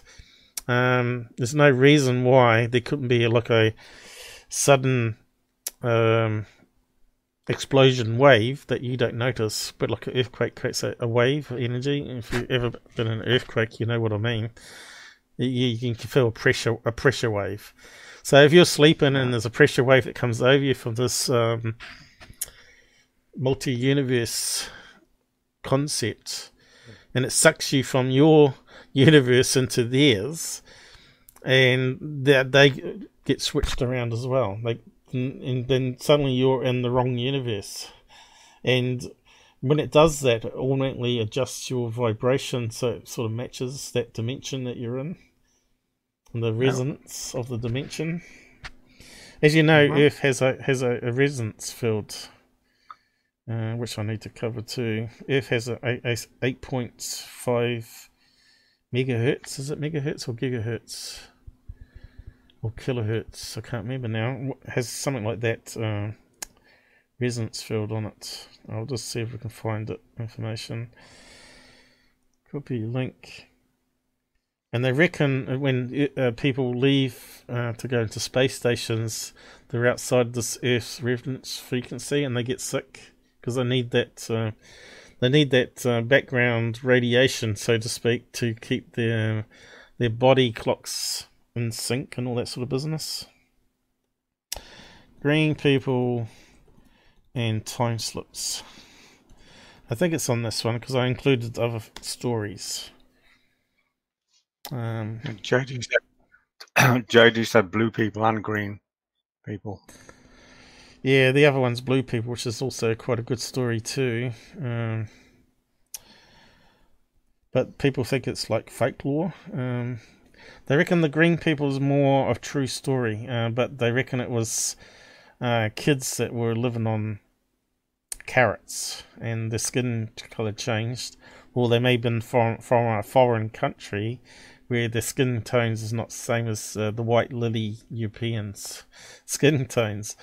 So um, they reckon maybe they got lost, travelled to uh, England or whatever, and got lost and ended up being taken in by the village. But anyway, uh, blue people.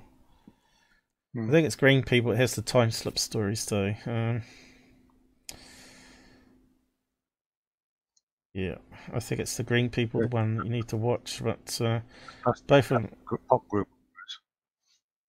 uh, both of them are quite good uh, episodes there. Uh, believe it or not, you can actually get blue skin as well. I actually found out that out while researching it.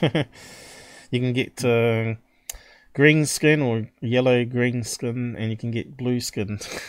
so the stories are not so far fetched. Um,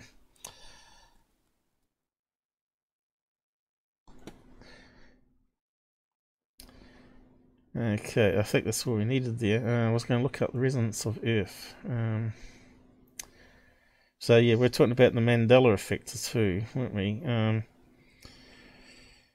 so that should also be on the list there. Everyone thinks it's this bad memory, but maybe there is actually some possibility for it. Uh, where basically you get swapped, swapped between universes. Or when you die. Uh, die no, and that's go to when you die, you might just simply die. Um, it may do away with um, spirits because, as I was saying, uh, if it's a multi-universe, uh, what people are seeing as their lost father could actually just be the other person that's in the other universe, rather than it being a spirit or someone. So when you die, you might actually just die, right? And that's it. Yeah. You're you're gone. You're just turned end into of existence. you just turn into a pile of uh, atoms or whatever, you know, water and carbon or whatever. Okay. So is it is explain all these concepts or, all in this particular model. That's why I like it. Um, and of course, I had this idea from a dream. So was someone trying to send me a message? Um, maybe. But I started off with um, Tesla stuff and uh, the Big Bang idea, and that the, the universe is actually a sphere, and we can only see light to the edge of this sphere, so to speak, and um, because that's all there is, right? It's still expanding. So the the universe is on this edge here is all we can see, and it's on the very edge. Um, if that makes sense. And then Yeah. we've got the multi-universe model here. I, I kind of like it. It kind of all fits everything together. Aliens coming into our reality. So you could say, well, if the universe is that big, why couldn't there be other aliens? Well, there could be. But um, they're so far Yeah. away. Uh, they haven't. We actually actually haven't met up yet. Uh, oh, what happened there? Some error message. It tries to do this. It tries to do an update. Reinstall Brave. Yeah. Uh, anyway, we'll just get to the resonant of Earth. Uh, let's see. Resonant frequency. Uh, resonant. I don't think that's how you spell it. Frequency. It'll correct it, hopefully. Uh, that's about wrong too. Off Earth. I think it's like 8.5 or something. Uh, right, 7.83 hertz. Far So I was totally wrong. the Earth Well, behaves away. like a gigantic electric circuit. So you know that the Earth's got a so-called field. well, it's got a magnetic field iron core, sort of molten iron core, or whatever. And some Yeah. also say it's got a layer of water as well. Um, the idea that the Earth actually produces its own water from inside the core is quite an interesting new concept. Um, because it really um, it's like a internal sun in the Earth, isn't it? It's like a hard, a core of molten energy that's fusion happening. So it could possibly be fusing uh, atoms together, hydrogen, or making them from other elements, right, within the Earth itself. Uh, which is kind of a crazy idea, but um, maybe not fast fast fetched. So it creates these pockets of uh, water underground, uh, heated water. The Earth uh, behaves like a, ge- a gigantic electric circuit. The electromagnetic field surrounds and protects all living things with a natural uh, frequency pulsation of 7.83 hertz on the average. The so-called uh, Schumann resonance, named after physicist Dr. Winfried Otto, uh, Schumann also predicted it mathematically in 1952. So there you go. And it's got a Wikipedia on it. And obviously, there's going to be a lot of videos on it. So they're saying when the humans leave um, the Earth's magnetic field, right, they start to get sick uh, after a while because uh, we've grown up with that, that frequency, uh, which uh, affects all the atoms in our body and brain and all that sort of stuff. So you see, we're still learning. We're still our science is young, right? We're still learning all this stuff. Still at the baby stage.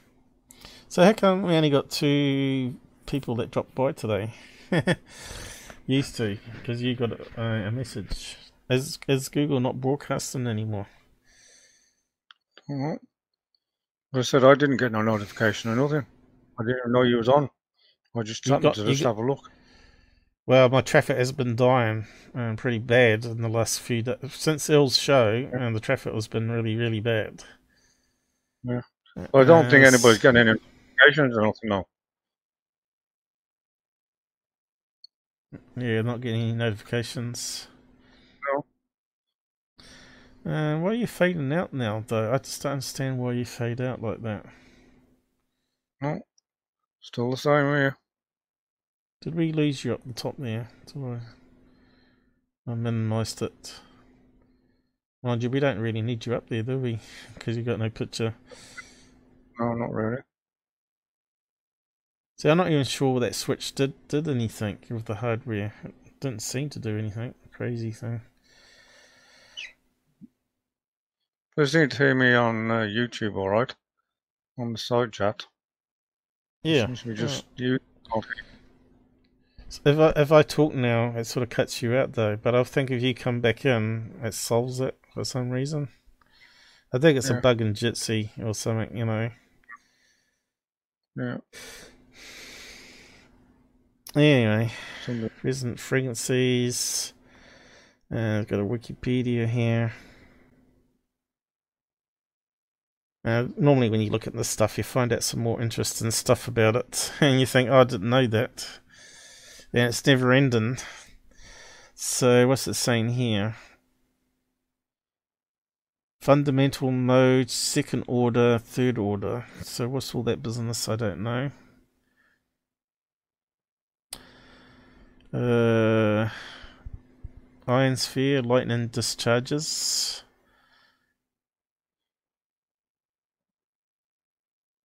So the other theory is they reckon when lightning happens in the atmosphere, it actually um, repairs uh, the shield that goes around the protective shield. So, rep- so lightning actually keeps uh, repairing. Um,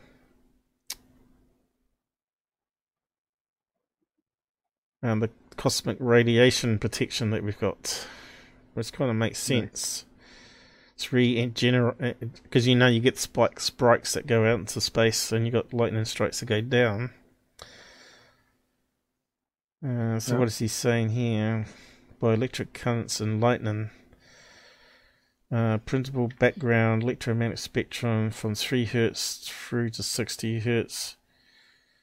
So this could be what people were saying they get sick, you know, with um, the humming from um, wind turbines. They create a, a humming noise, which makes them sick. Uh, what do you call infra infrasound? Isn't anything under twenty hertz, isn't it? I heard that they got sick from, from a couple of miles away. That they can hear the noise from them, the humming. And also from transformers as well. Some people are more Yeah, yeah, sensitive can- to it. Yeah. Uh, is that not Yeah, working? CPU peak then for some reason. Um, infrasound.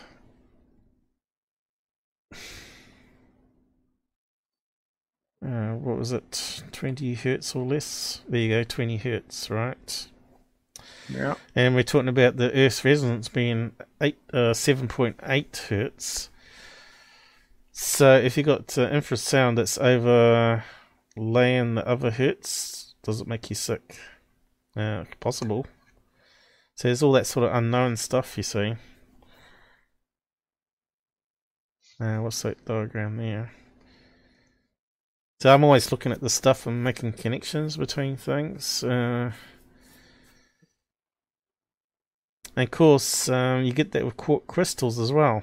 Uh, creates like a piezoelectric effect, and it creates uh, the resonance. And of course, it might be uh, places that have got high quartz that create these uh, doorways to the next dimension. Well, creates a dimensional portal to the next universe. If that's what I'm trying to say. Uh, Mhm. Quartz, res- you know, you, you got quartz rocks, uh, uh, what do you call it? Quartz crystal rock uh, clocks. Uh, so in quartz resonance, um, is it was that correct? No, still spelling it wrong. Um, crystal oscillator, right?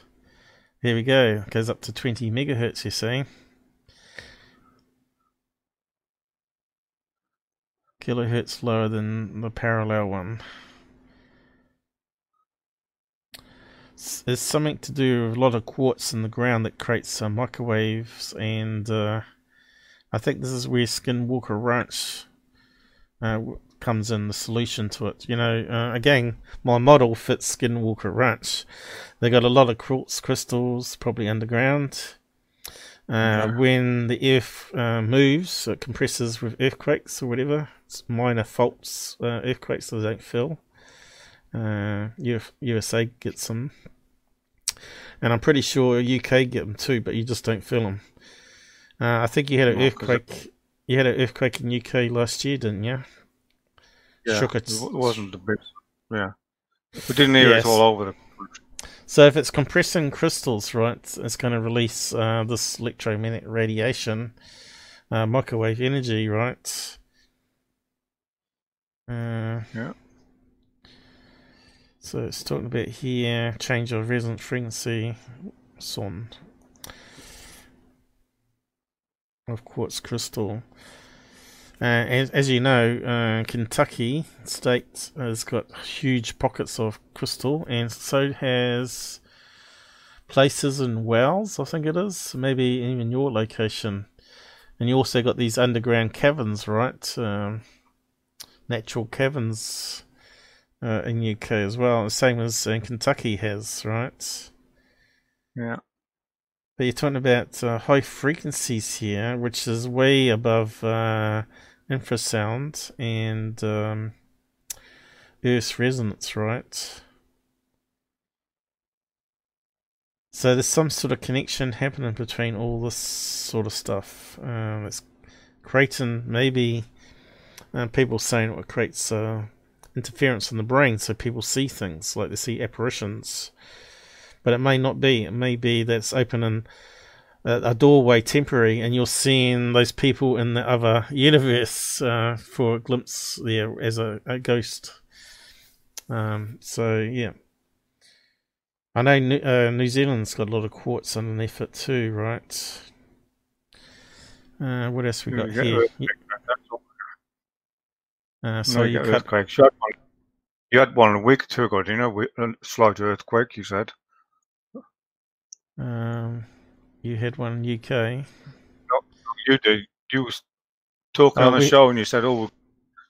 Well, we have earthquakes pretty much every day here. Little tremors. Um, you hear you hear the oh, roof go, you hear the building go crack, and you know that was a little earthquake because the yeah. the building the building moves on a frame, so all the oh. all the staples and all that that holds together the framework go crack as it moves with the energy, right? Yeah. Uh, Quake in UK. I'm pretty sure you've had some in UK. They're not high magnitude ones, they're only just slight ones, but. Okay, so it's talking about 90, 1931, there was one. And more frequency. Kent earthquake, 2007. Yeah. Market uh, Rasen. Market. I don't even know where that Rasen. is. Yeah. Colchester. Colchester earthquake 1884. But that could be from underground mining, I guess, couldn't it? Yeah. Some of There's these plenty ones. of mine Britain was just a complete mine place anyway. With coal yeah. all over the place. Let's, let's have a look at this one. Really, I've sort of finished uh, talking about my model. I don't think there's any way more I can explain it. I suppose I should keep the diagrams just to refer back to. yeah. Um. So dark matter is ether, and radiant energy is dark energy. Exactly the same thing, as far as I'm concerned. And um, the they're trying to detect it, and I don't think you can. Uh, you can detect it like um, Tesla was doing, where it puts a uh, explosion, uh, like a um, a compression wave that hits you in the chest. That's the only way you can detect that it's been released. So you say, why can't you just tap into that normally? Uh, well, for some reason, uh, to get spark gap to activate um, the release of the dark energy in one burst or radiant energy, uh, had to use atmospheric atoms because there's a lot. He reckons there's a lot of this uh, radiant energy actually stored in atoms, and he was just releasing a small part of it. And so when he does, when he was building that um, his big, big tower, I'll just bring that up here. I'll, I'll get back to that one. I think we've got a few bookmarks open here. I'm still not sure about this new setup. Uh, it does seem sluggish. I probably need to test out the reader too, probably, before we shut down. That's okay. I don't mind. Uh, I've lost my train of thought now. Uh, Tesla. Tesla's, uh, what was it called now? Uh, his last uh, thing with the glass dome. Uh, last uh, tower. Let's see. It's, it's, a place name. I can't remember what it's called now. Ah, there it is. Uh, how'd you say that one? Wardenclyffe Tower.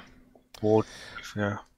They got shut down by the greedy banker that didn't want him to make. Um, see, it's not like a normal. See, the thing is, most people miss the point here. See, it's not like a normal Tesla coil. Uh, all this was going to be like a glass dome, and he was going to create a spark gap here, which was going to release radiant energy, and he was going to put a certain amount of gas, I reckon, inside that dome there, but it never got completed or tested. So what he was going to do is uh, he had a little tunnel that went underneath here with uh, moles of copper wire that went to the substation. So he reckons from one substation, uh, his spark gap would release uh, uh, what, what was it now? Hundred times the amount of energy through radiant energy, and that would go everywhere on the Earth. It would pass through, even through the atoms of the Earth's core, and go out the other side. And people could have a similar tower maybe smaller ones on the cars or whatever, and receive some of that radiant energy and turn it back into AC power or DC power yeah. and uh, drive machines, right? Or yeah. or have one of these little things like a TV antenna on top of your house, which then would receive this radiant energy that was being transmitted by this one thing alone. Back then, uh, we weren't such power hungry people, but uh, now you'd have to have to have several power dams, hydro power dams, powering each of these things around the world to provide enough radiant energy for our needs. And of course, the yeah. banker shut it down before he could finish the project and see if it worked. Now, people were saying that there was wireless power, but it wasn't. Wireless power was something else, completely different. Uh, this is radiant energy, and it needed a special um, capacitor to convert it from the radiation in the air that was released in mass amounts back into AC or DC power. Uh, and of course, uh, we'll never know now. And of course, the guy went a bit senile in, in his old age. He was quite old. Uh, when did he die? He died at a fair age, didn't he? He looked like a stick insect. uh, when did Tesla. Oh, there you go, 1943. But how old was he? Uh, how old was Tesla when he died? How come it's not coming up with a helpful hint now? well, let's see if it comes up with the answer. Uh, did I misspell something here? Oh, that's fine. Tesla. Here we go. It's probably in my documentary. um, let's see. They died in 1960, says there. The Wikipedia will have it probably. Let's see. Only has a 80. bracket six, so you got up, got up there in age, right? It wasn't quite ninety six though. Not far away. He was always uh, a skinny guy, right? So if he got sick, he would waste away pretty quickly, right? So He wasn't like the big fat banker.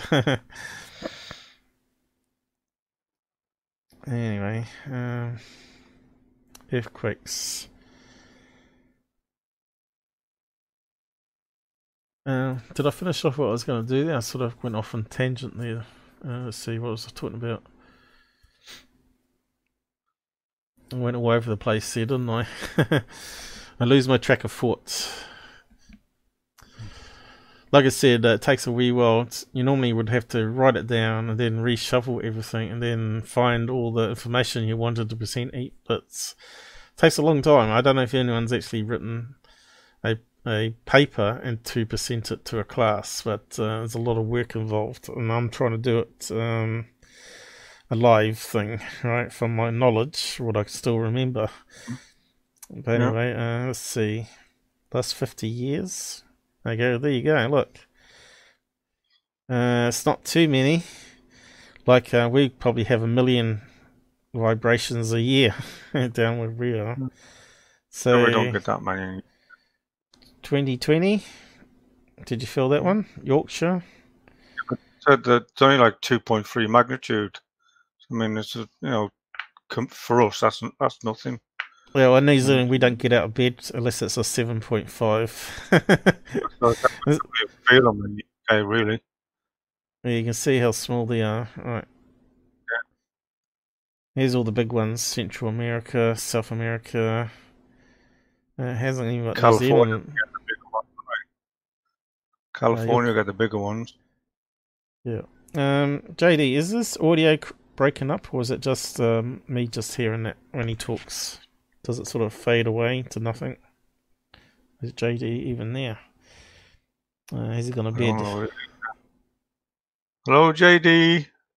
So there? lo- long as I don't talk, you don't cut out. I think if you talk when I talk, uh, then it cuts out.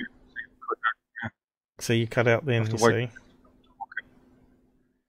And I have to stop for a few seconds before you can talk, and it sounds all right. Yeah. Um. So there's not many there, is it? But then again, did they have enough sensors around UK to detect it? They probably didn't. They probably got it in the later years, right? Yeah. And that's only 2020, actually. Look, they're all 2020s. So where's all of them? That's not, that's not complete list. Maybe they only started measuring 2020, have they? I don't know. Uh, last updated. So where's all the ones from past year then? That's no good, is it? We it going back forever. Uh, probably maybe UK weren't taking it seriously and weren't actually measuring it. Then have they been? Let's have a look at that one.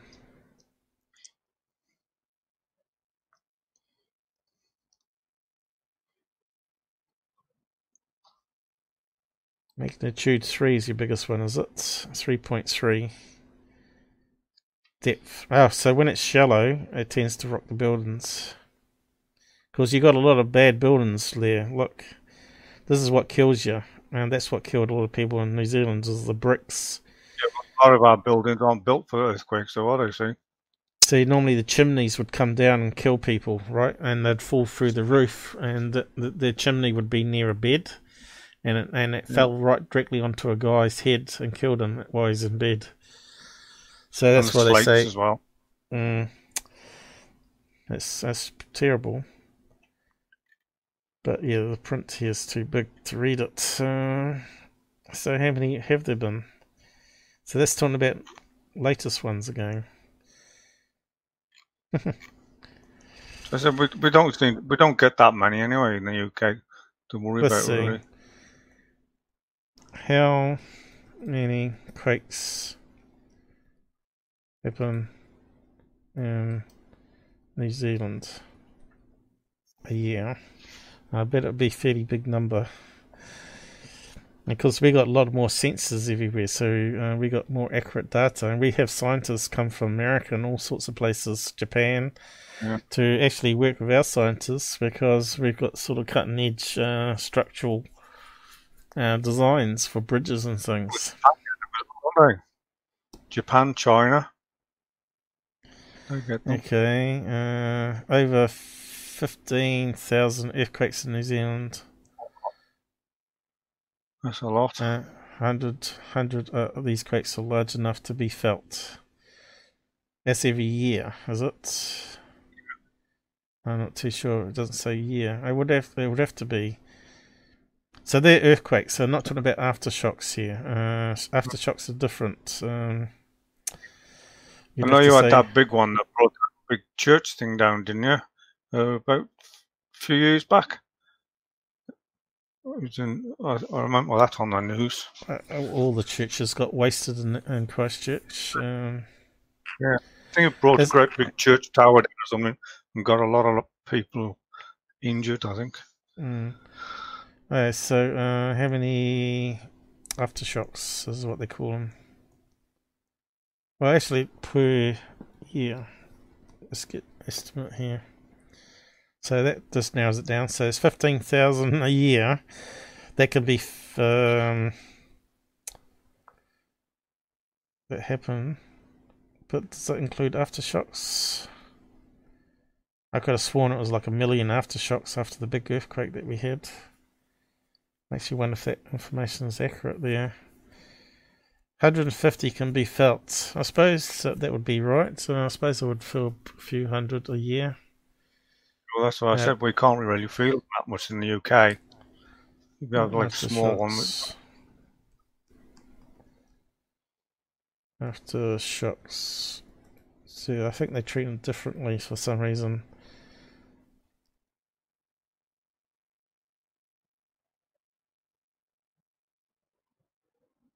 Uh, okay. JD So- says your Joe's fine as well. Sorry. JD said on YouTube that Joe's fine. Yeah, but- sounds okay. But you're cutting out when you talk to me, though. so that's why I'm just wondering. It might be right in Google, but it might not be right uh, for me hearing it for some reason. Yeah. Uh, the earthquakes. So they say 5,000 aftershocks for the last Monday's big quake. Uh, so, yeah. Maybe it was. I thought it was like a million aftershocks that you can't feel. but maybe it's only 15,000 after all then.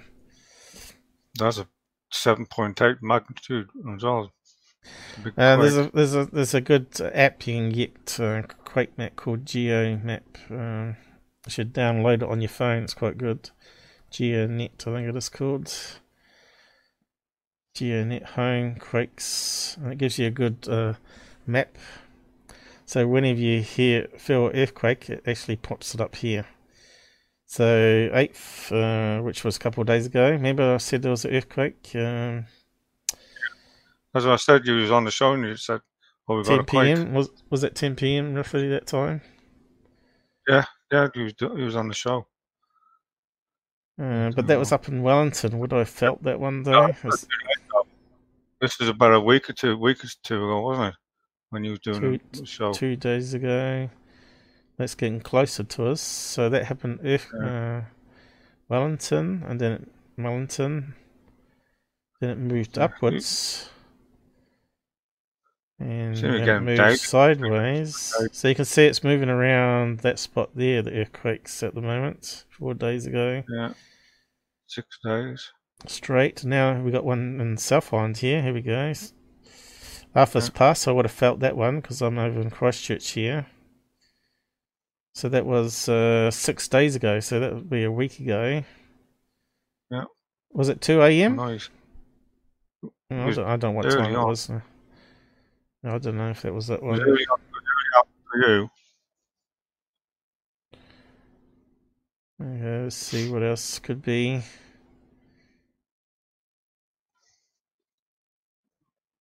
Moves around the map a bit here. Oh, look at that one. That's a fairly big one. 5.4. Up at Nelson there, almost. Further down.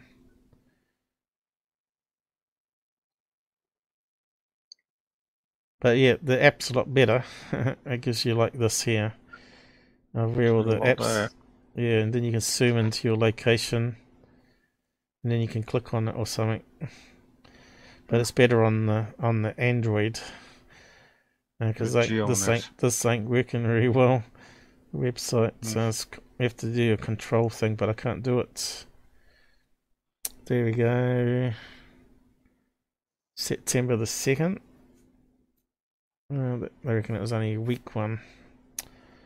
Also, early in the morning, right? Yeah. Anyway. So, what else were we meant to be looking up here? we sort of went up all over the place here. Um, Big Bang. Uh, the, the of the universe. We, we still didn't really understand what they're trying to say there. Um,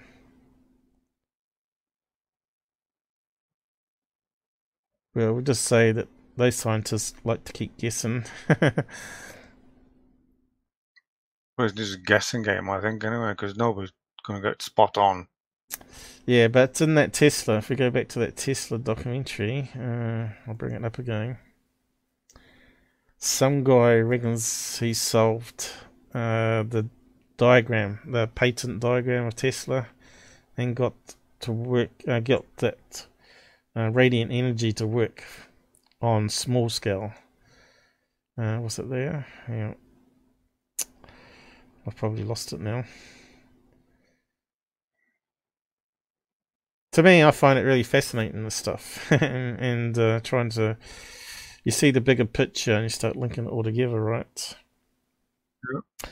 Uh, JD's talking about the Alp- Alpine fault. Yeah, they reckon when that happens, uh, runs along the the west coast of New Zealand. I haven't got the map up now.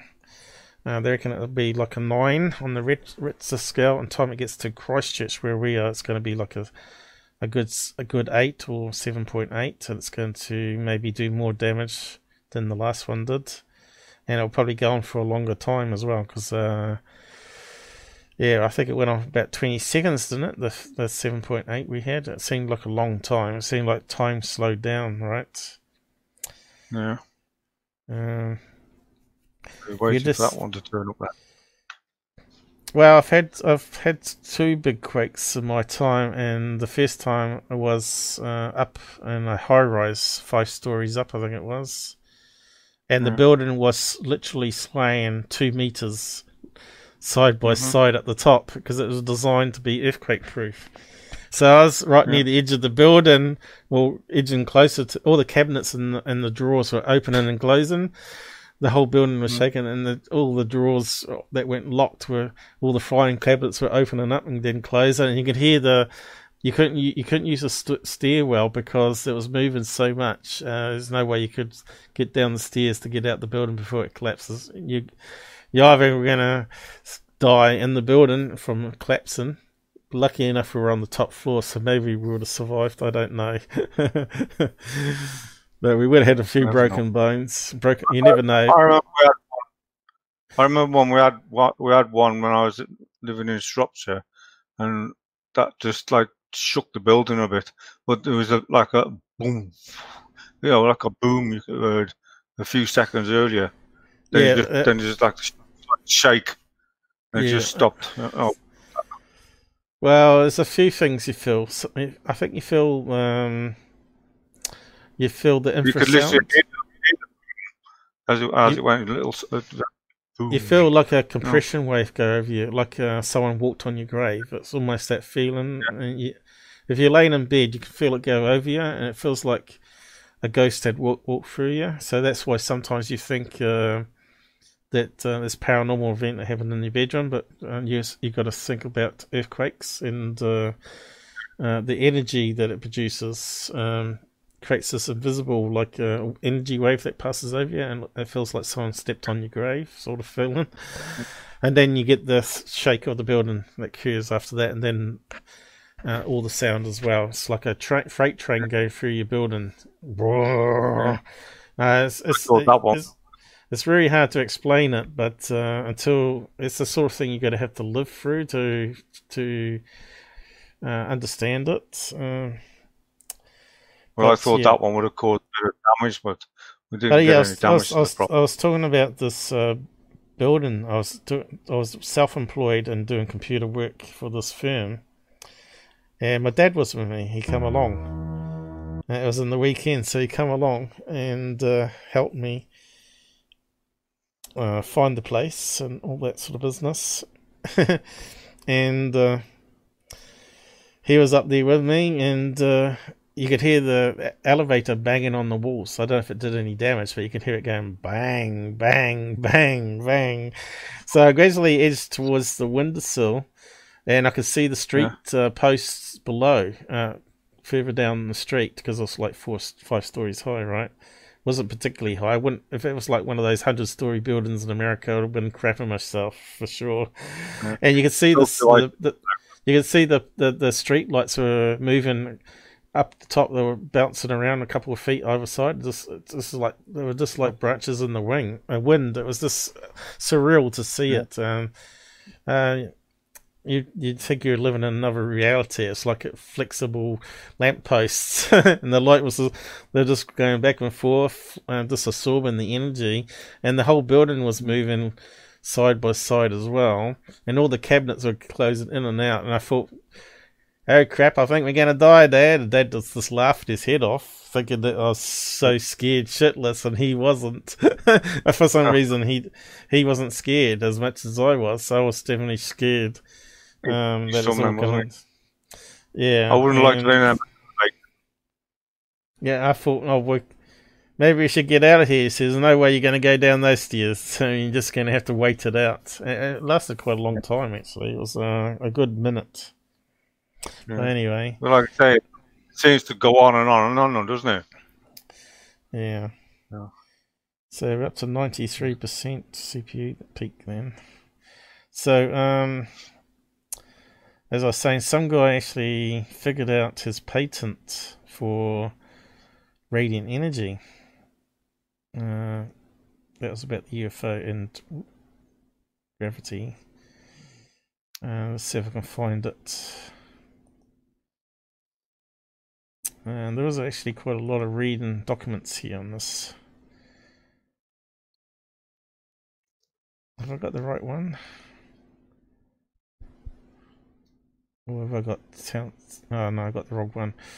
Uh, that's Townsend Brown talking about. There's a lot of mathematics in this one.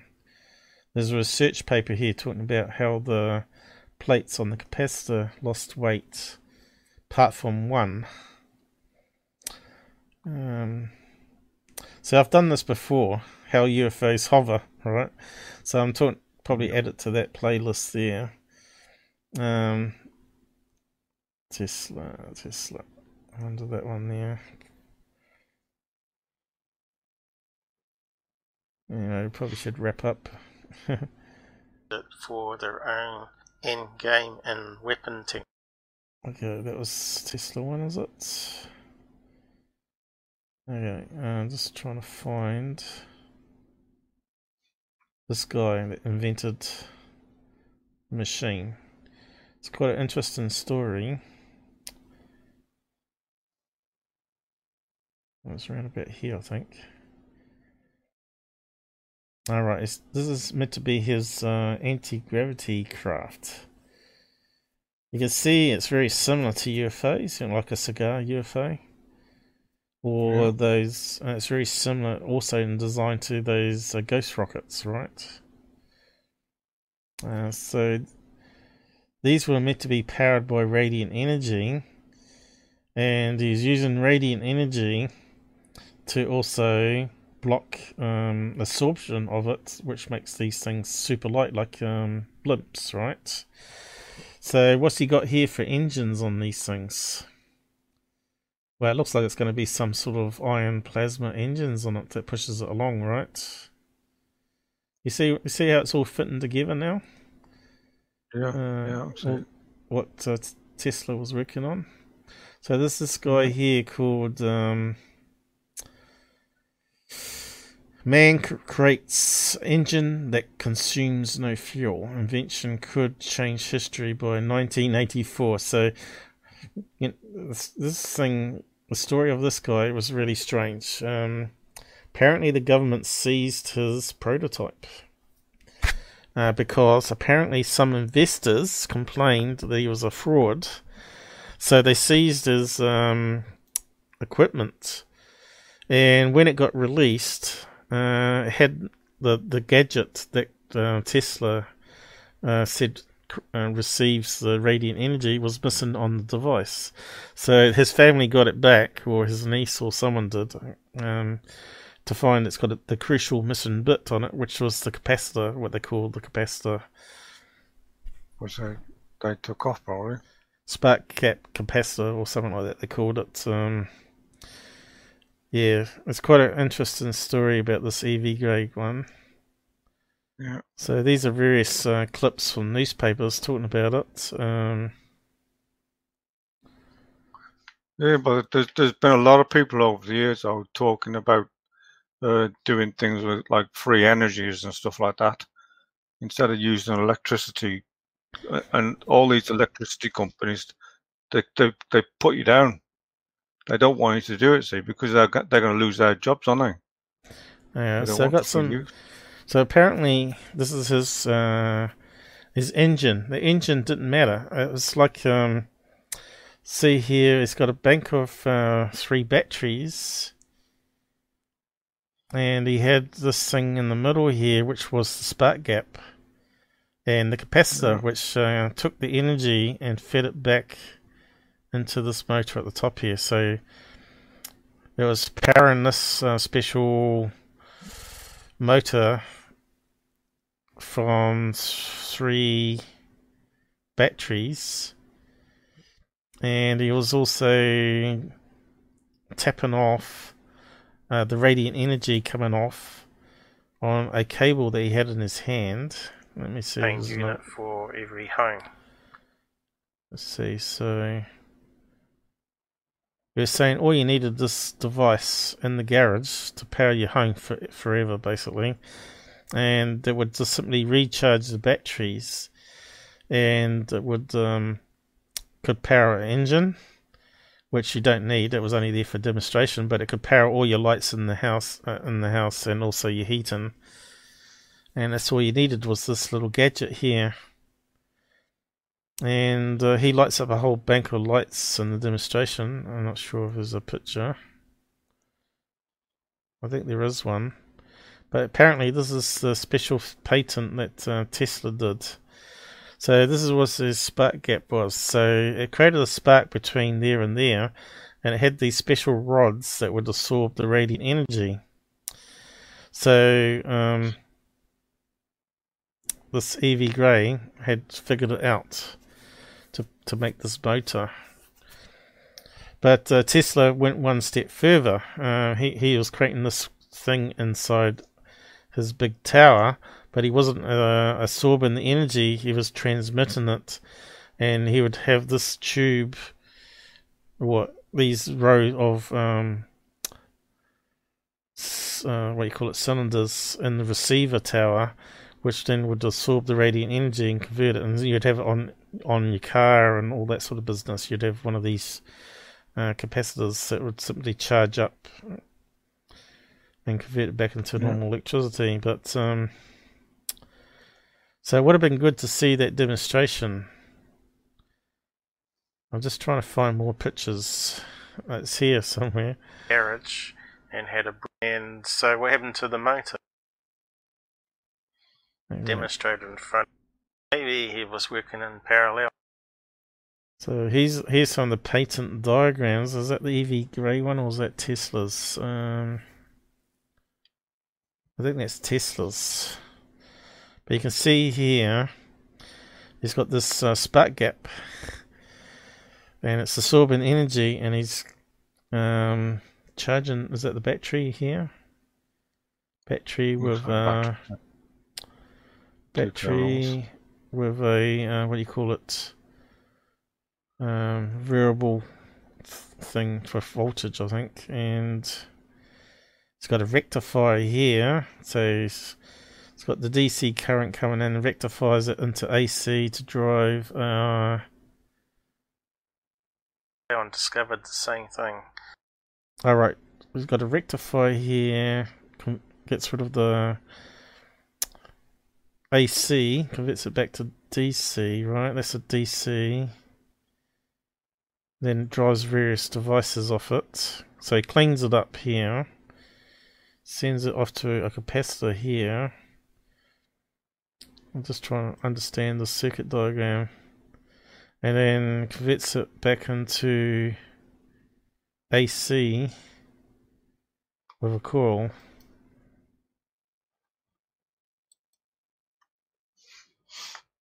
Which then could drive motors. So I'm not too sure what that one there is doing. But anyway, it is a block diagram after all. So fascinating stuff. Because there's people working on this all the time, right?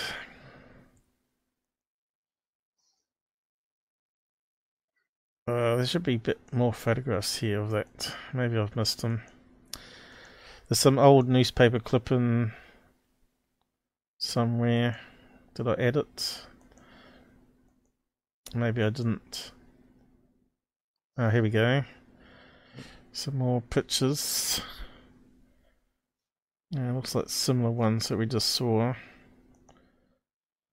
Uh, what's that one there? Come on. Stuff there.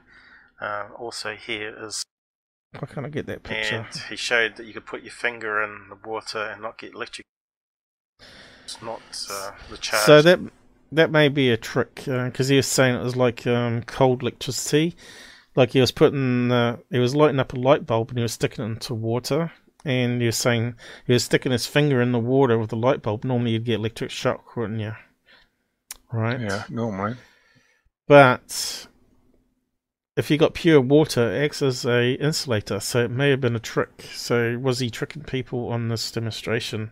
So there is some questions. Uh, did he actually have it working, or was he really a fraud that people were saying? That's why he lost lost it. Uh, maybe he hadn't figured out what Tesla had done. But there's newspaper articles talking about it uh, here.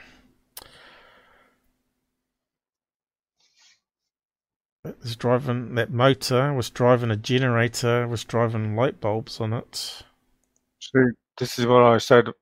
Said about 35 billion or something. The gasoline companies wouldn't want it, would they? Because then they'd No. lose money, wouldn't they? The gasoline companies.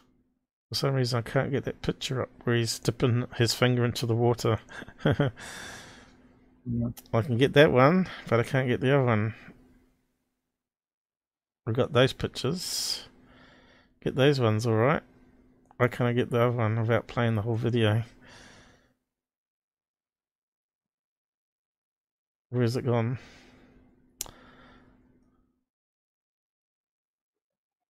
Uh, it's probably best just to go and watch the video.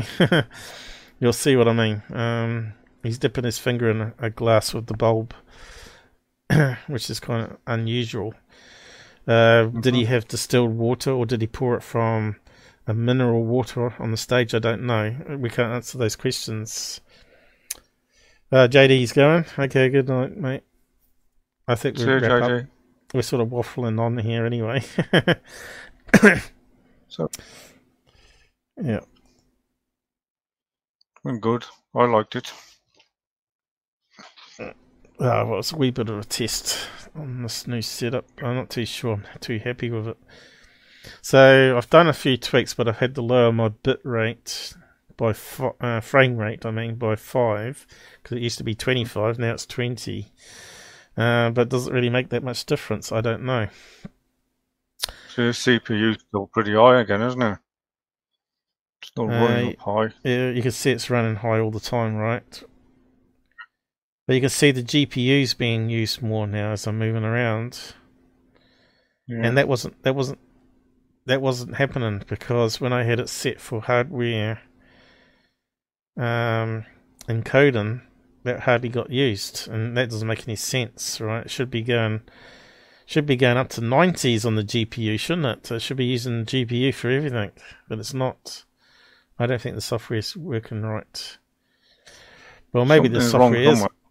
Maybe the software is working right. It's just this crappy um, drivers on this laptop are not right. You know. Yeah. But anyway, uh, we can close that down now. I was only using that to monitor. Okay. I'll have to look out for the show tomorrow then. They should put the uh, notification on YouTube.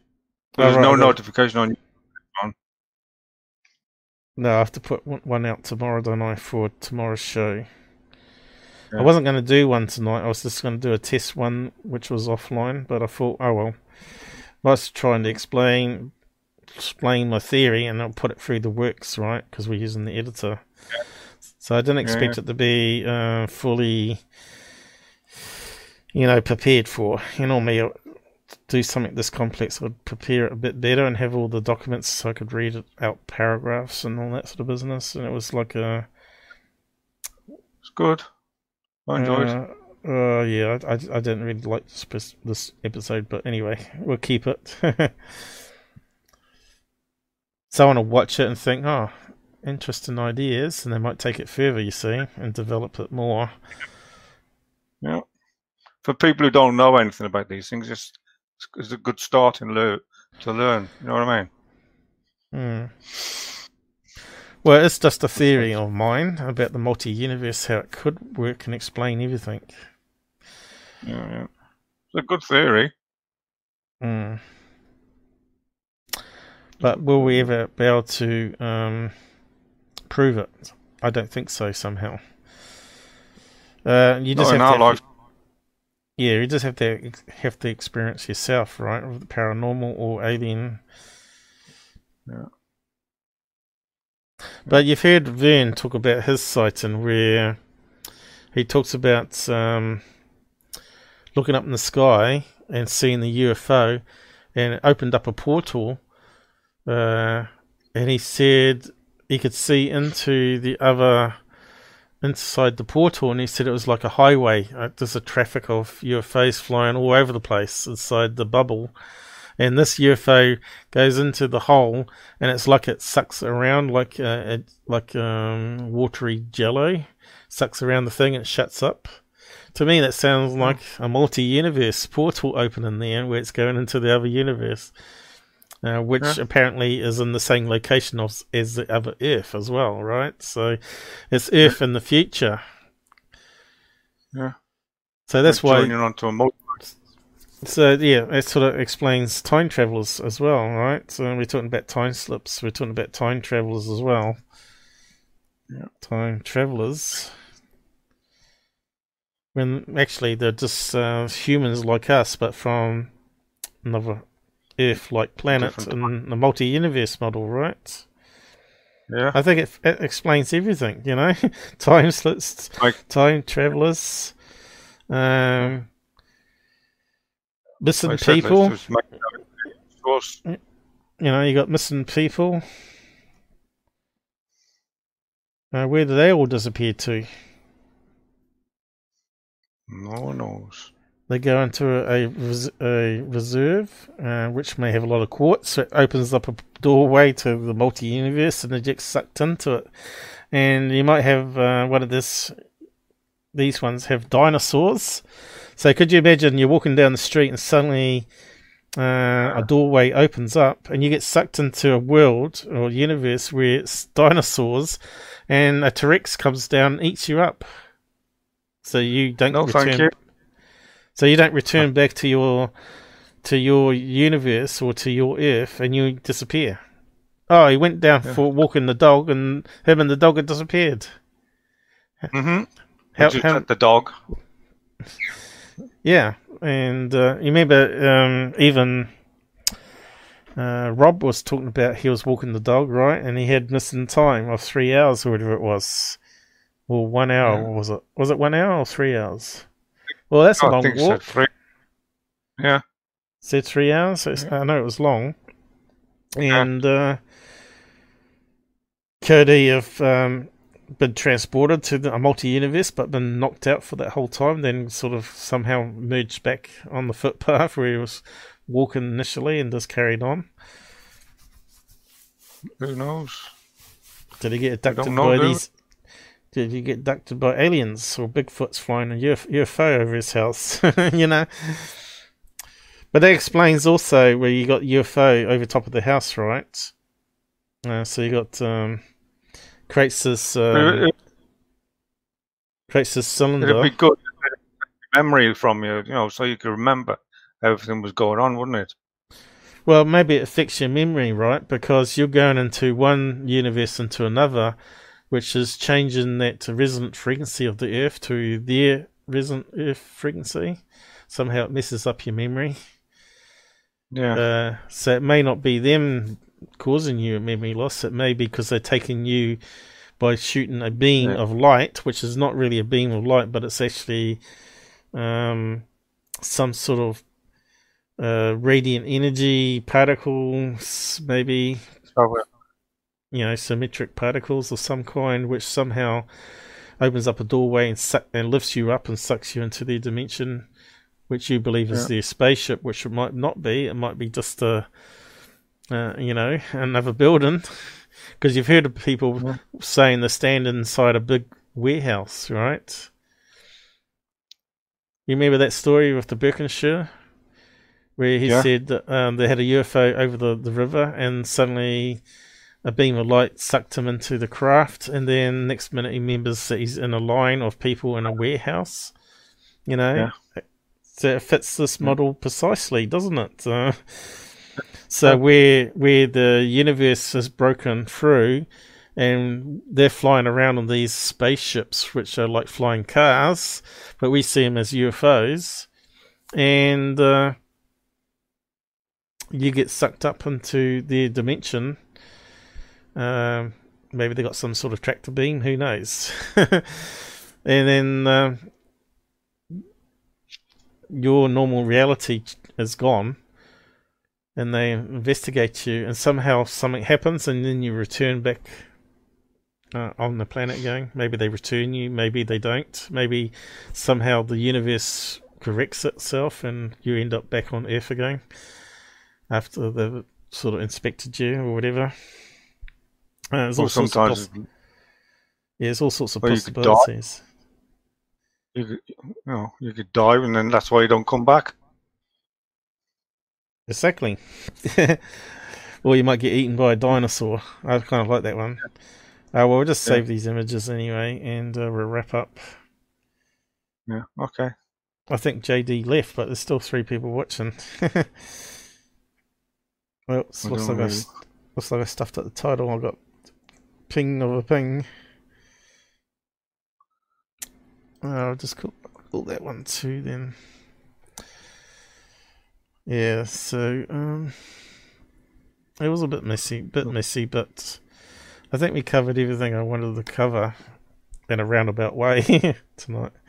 Yeah. Uh, with the that's okay. technical with the technical adjustments, of course, as well. Yeah. Oh, Look oh, forward yeah. to tomorrow's show. Uh, it's not tomorrow though. Uh, it's well, I suppose it would be for me tomorrow, my time. But uh, what's Tomorrow your- to me. is it It's tomorrow for Friday you? today. So, um, oh right, yeah, that's right. You're like America, so it'll be my Sunday, Yeah. but yours Saturday. Yeah. It gets confusing, then- but I, I try to keep it. I try and keep it to American time so everyone doesn't get confused. Apart from people that are Mhm. in New Zealand. Yeah. That's okay. Yeah.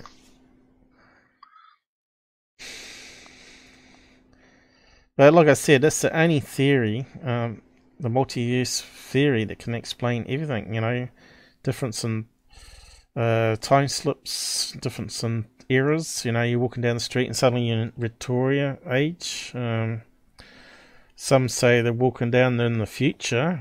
Uh, but it might be just uh, multiple universes and multiple Earths um, that you're passing into for a fragment of a time there, where you're seeing so much, where you walk down the street and suddenly you're seeing these flying saucers, but they're actually flying cars that the the Yeah. people in that Right. universe are using, right? And we Yeah. we haven't got to that stage of technology yet. It's going to be a while, I think, before we get there.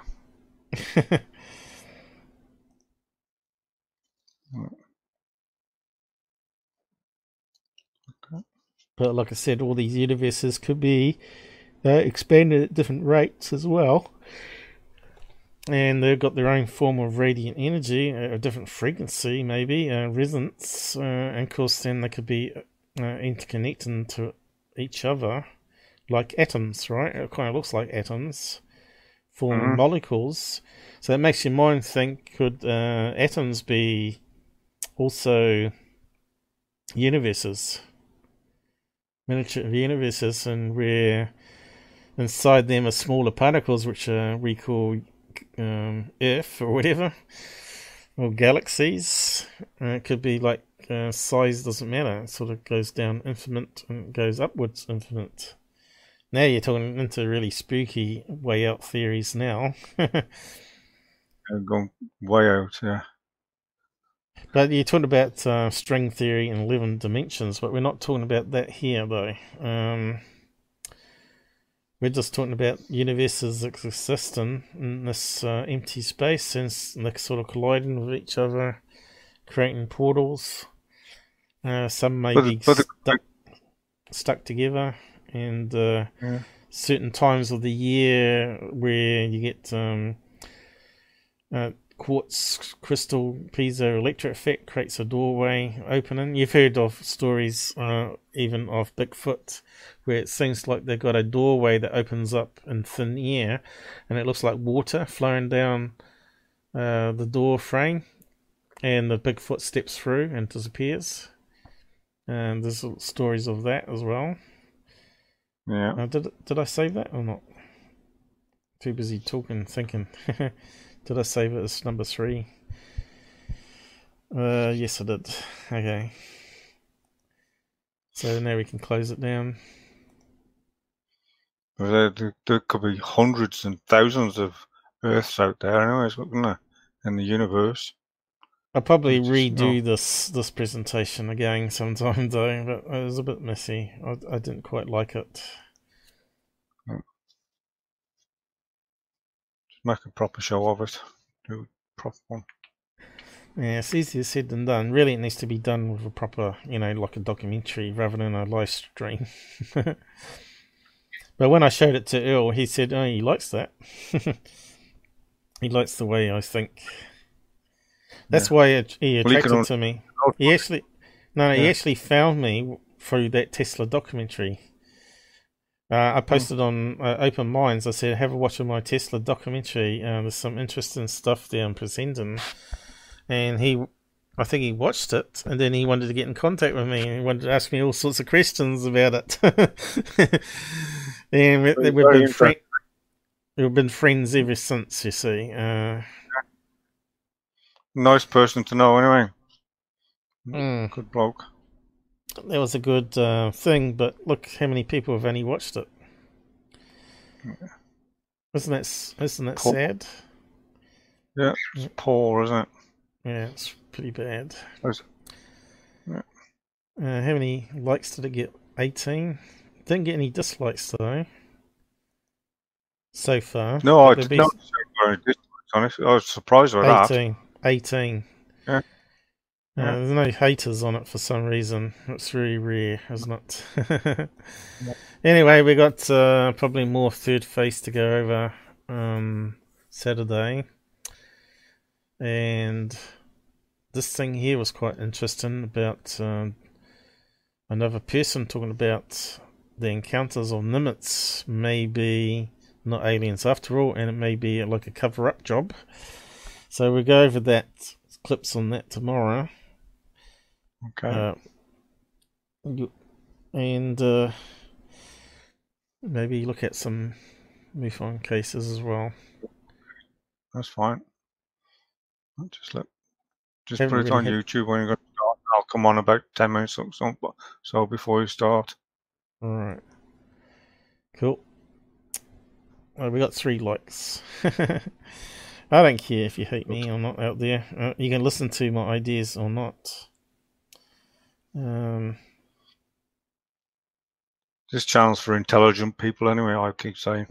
it is kind of complicated stuff, though, but I'm trying to explain it in lay terms all the time, so people can understand mm-hmm. how how I'm seeing it and yeah. how it makes sense. You know, everything fits together from um, interdimensional beings to aliens to time slips to um, anti gravity. Well, it's not actually anti gravity; it's changing the, your mass so you become more buoyant, and you simply just float up in the sky just like a helium balloon. Then.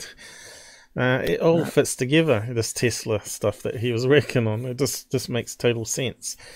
If you can reduce yeah. the amount of energy going to the atom, it changes its mass somehow because the energy's um, being reduced without the uh, the atom breaking down.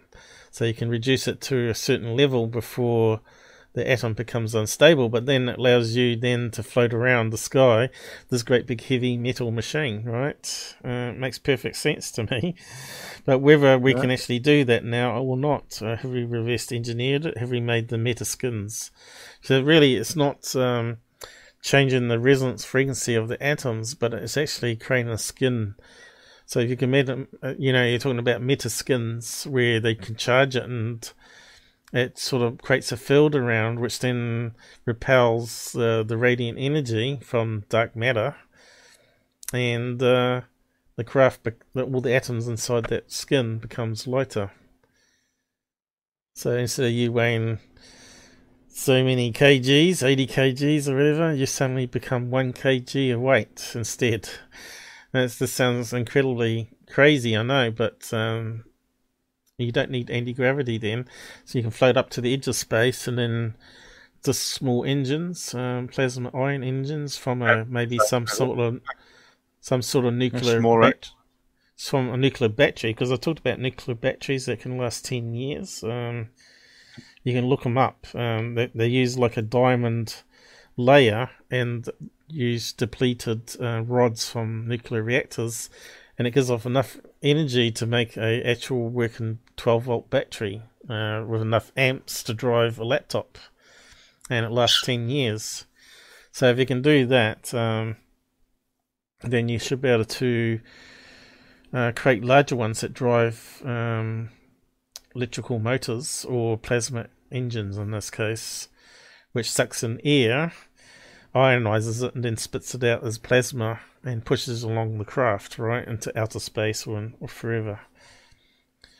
Yeah. Um, so yeah, then you got this question. Well, if that's what UFOs are using, they're using this um, Tesla idea of radiant energy blockage, because uh, Tesla said gravity is the flow of radiant energy into the mass. So you've got a massive planet all the atoms absorbing the radiant energy, right? You're caught into that field. So when you're in that field, that's sucking you towards the ground, right? It's that flux of um, radiant energy that's pushing, sucking you down, which is gravity. So if you can then nullify that flux that you're in uh, by creating a field around, it's not going to drag you down. Instead, you're going to float upwards because you'll become lighter. So even if even though you're in that field, um, if radiant field or flux, um, you're lighter than the air, so it's gonna, it's a greater force than gravity, so you're going to go upwards. Uh, does that make sense? I have described, I discussed it in yeah. previous yeah. episodes. to me, it all makes sense. To me, yeah. it all makes sense. And people are talking about quantum theory and space time and all that. That makes no sense. Uh, what I've described tonight makes total sense to me. Anyway, we better shut up and yep. just wind down. Maybe I can explain it a lot better again next time. I'm I'm still forming it in my head, put it all together. Hmm. You have to have another dream. you said it come to you in a dream. Yeah. Uh, maybe that's why aliens have contacted me. They, they think I'm on the right track. and can inspire the if, if that can inspire the right people, right, um, they can take it further. Scientists, Yeah, yeah, other yeah. scientists, thinking, "Oh, that's a good idea. How can we prove it?" Like that. Maybe they already have. That's- Maybe they already have meta ships, metaskin ships out there that's blocking the radiant energy and making lighter than air craft. You've heard the term lighter than air before, haven't you? Yeah, these uh, these triangle ships, they reckon they're lighter than air. Yeah. Yeah. Oh, that's working all right. Uh, I've closed down the CPU, but it's at 100% at the moment. And we're not corrupted, I don't think, on voice. No. No. Maybe I'll just try it again to uh, the next live as these current settings then and see what happens. Mm-hmm. You'll get better and better and better, so hopefully so. So we can hopefully Uh, you sort of corrupted and the music sort of drowned you out. I don't know if it come out on, on Google or okay though. uh, to JD and that said they can hear it on YouTube fine anyway, so it's probably just between the conversation between us, I think. Well, just just scroll to the end of the live once we end here and see if you sound alright. Because you're sort of corrupting Yeah. up there from what I heard anyway. Yeah. Good night, Yeah, folks. well, you sound-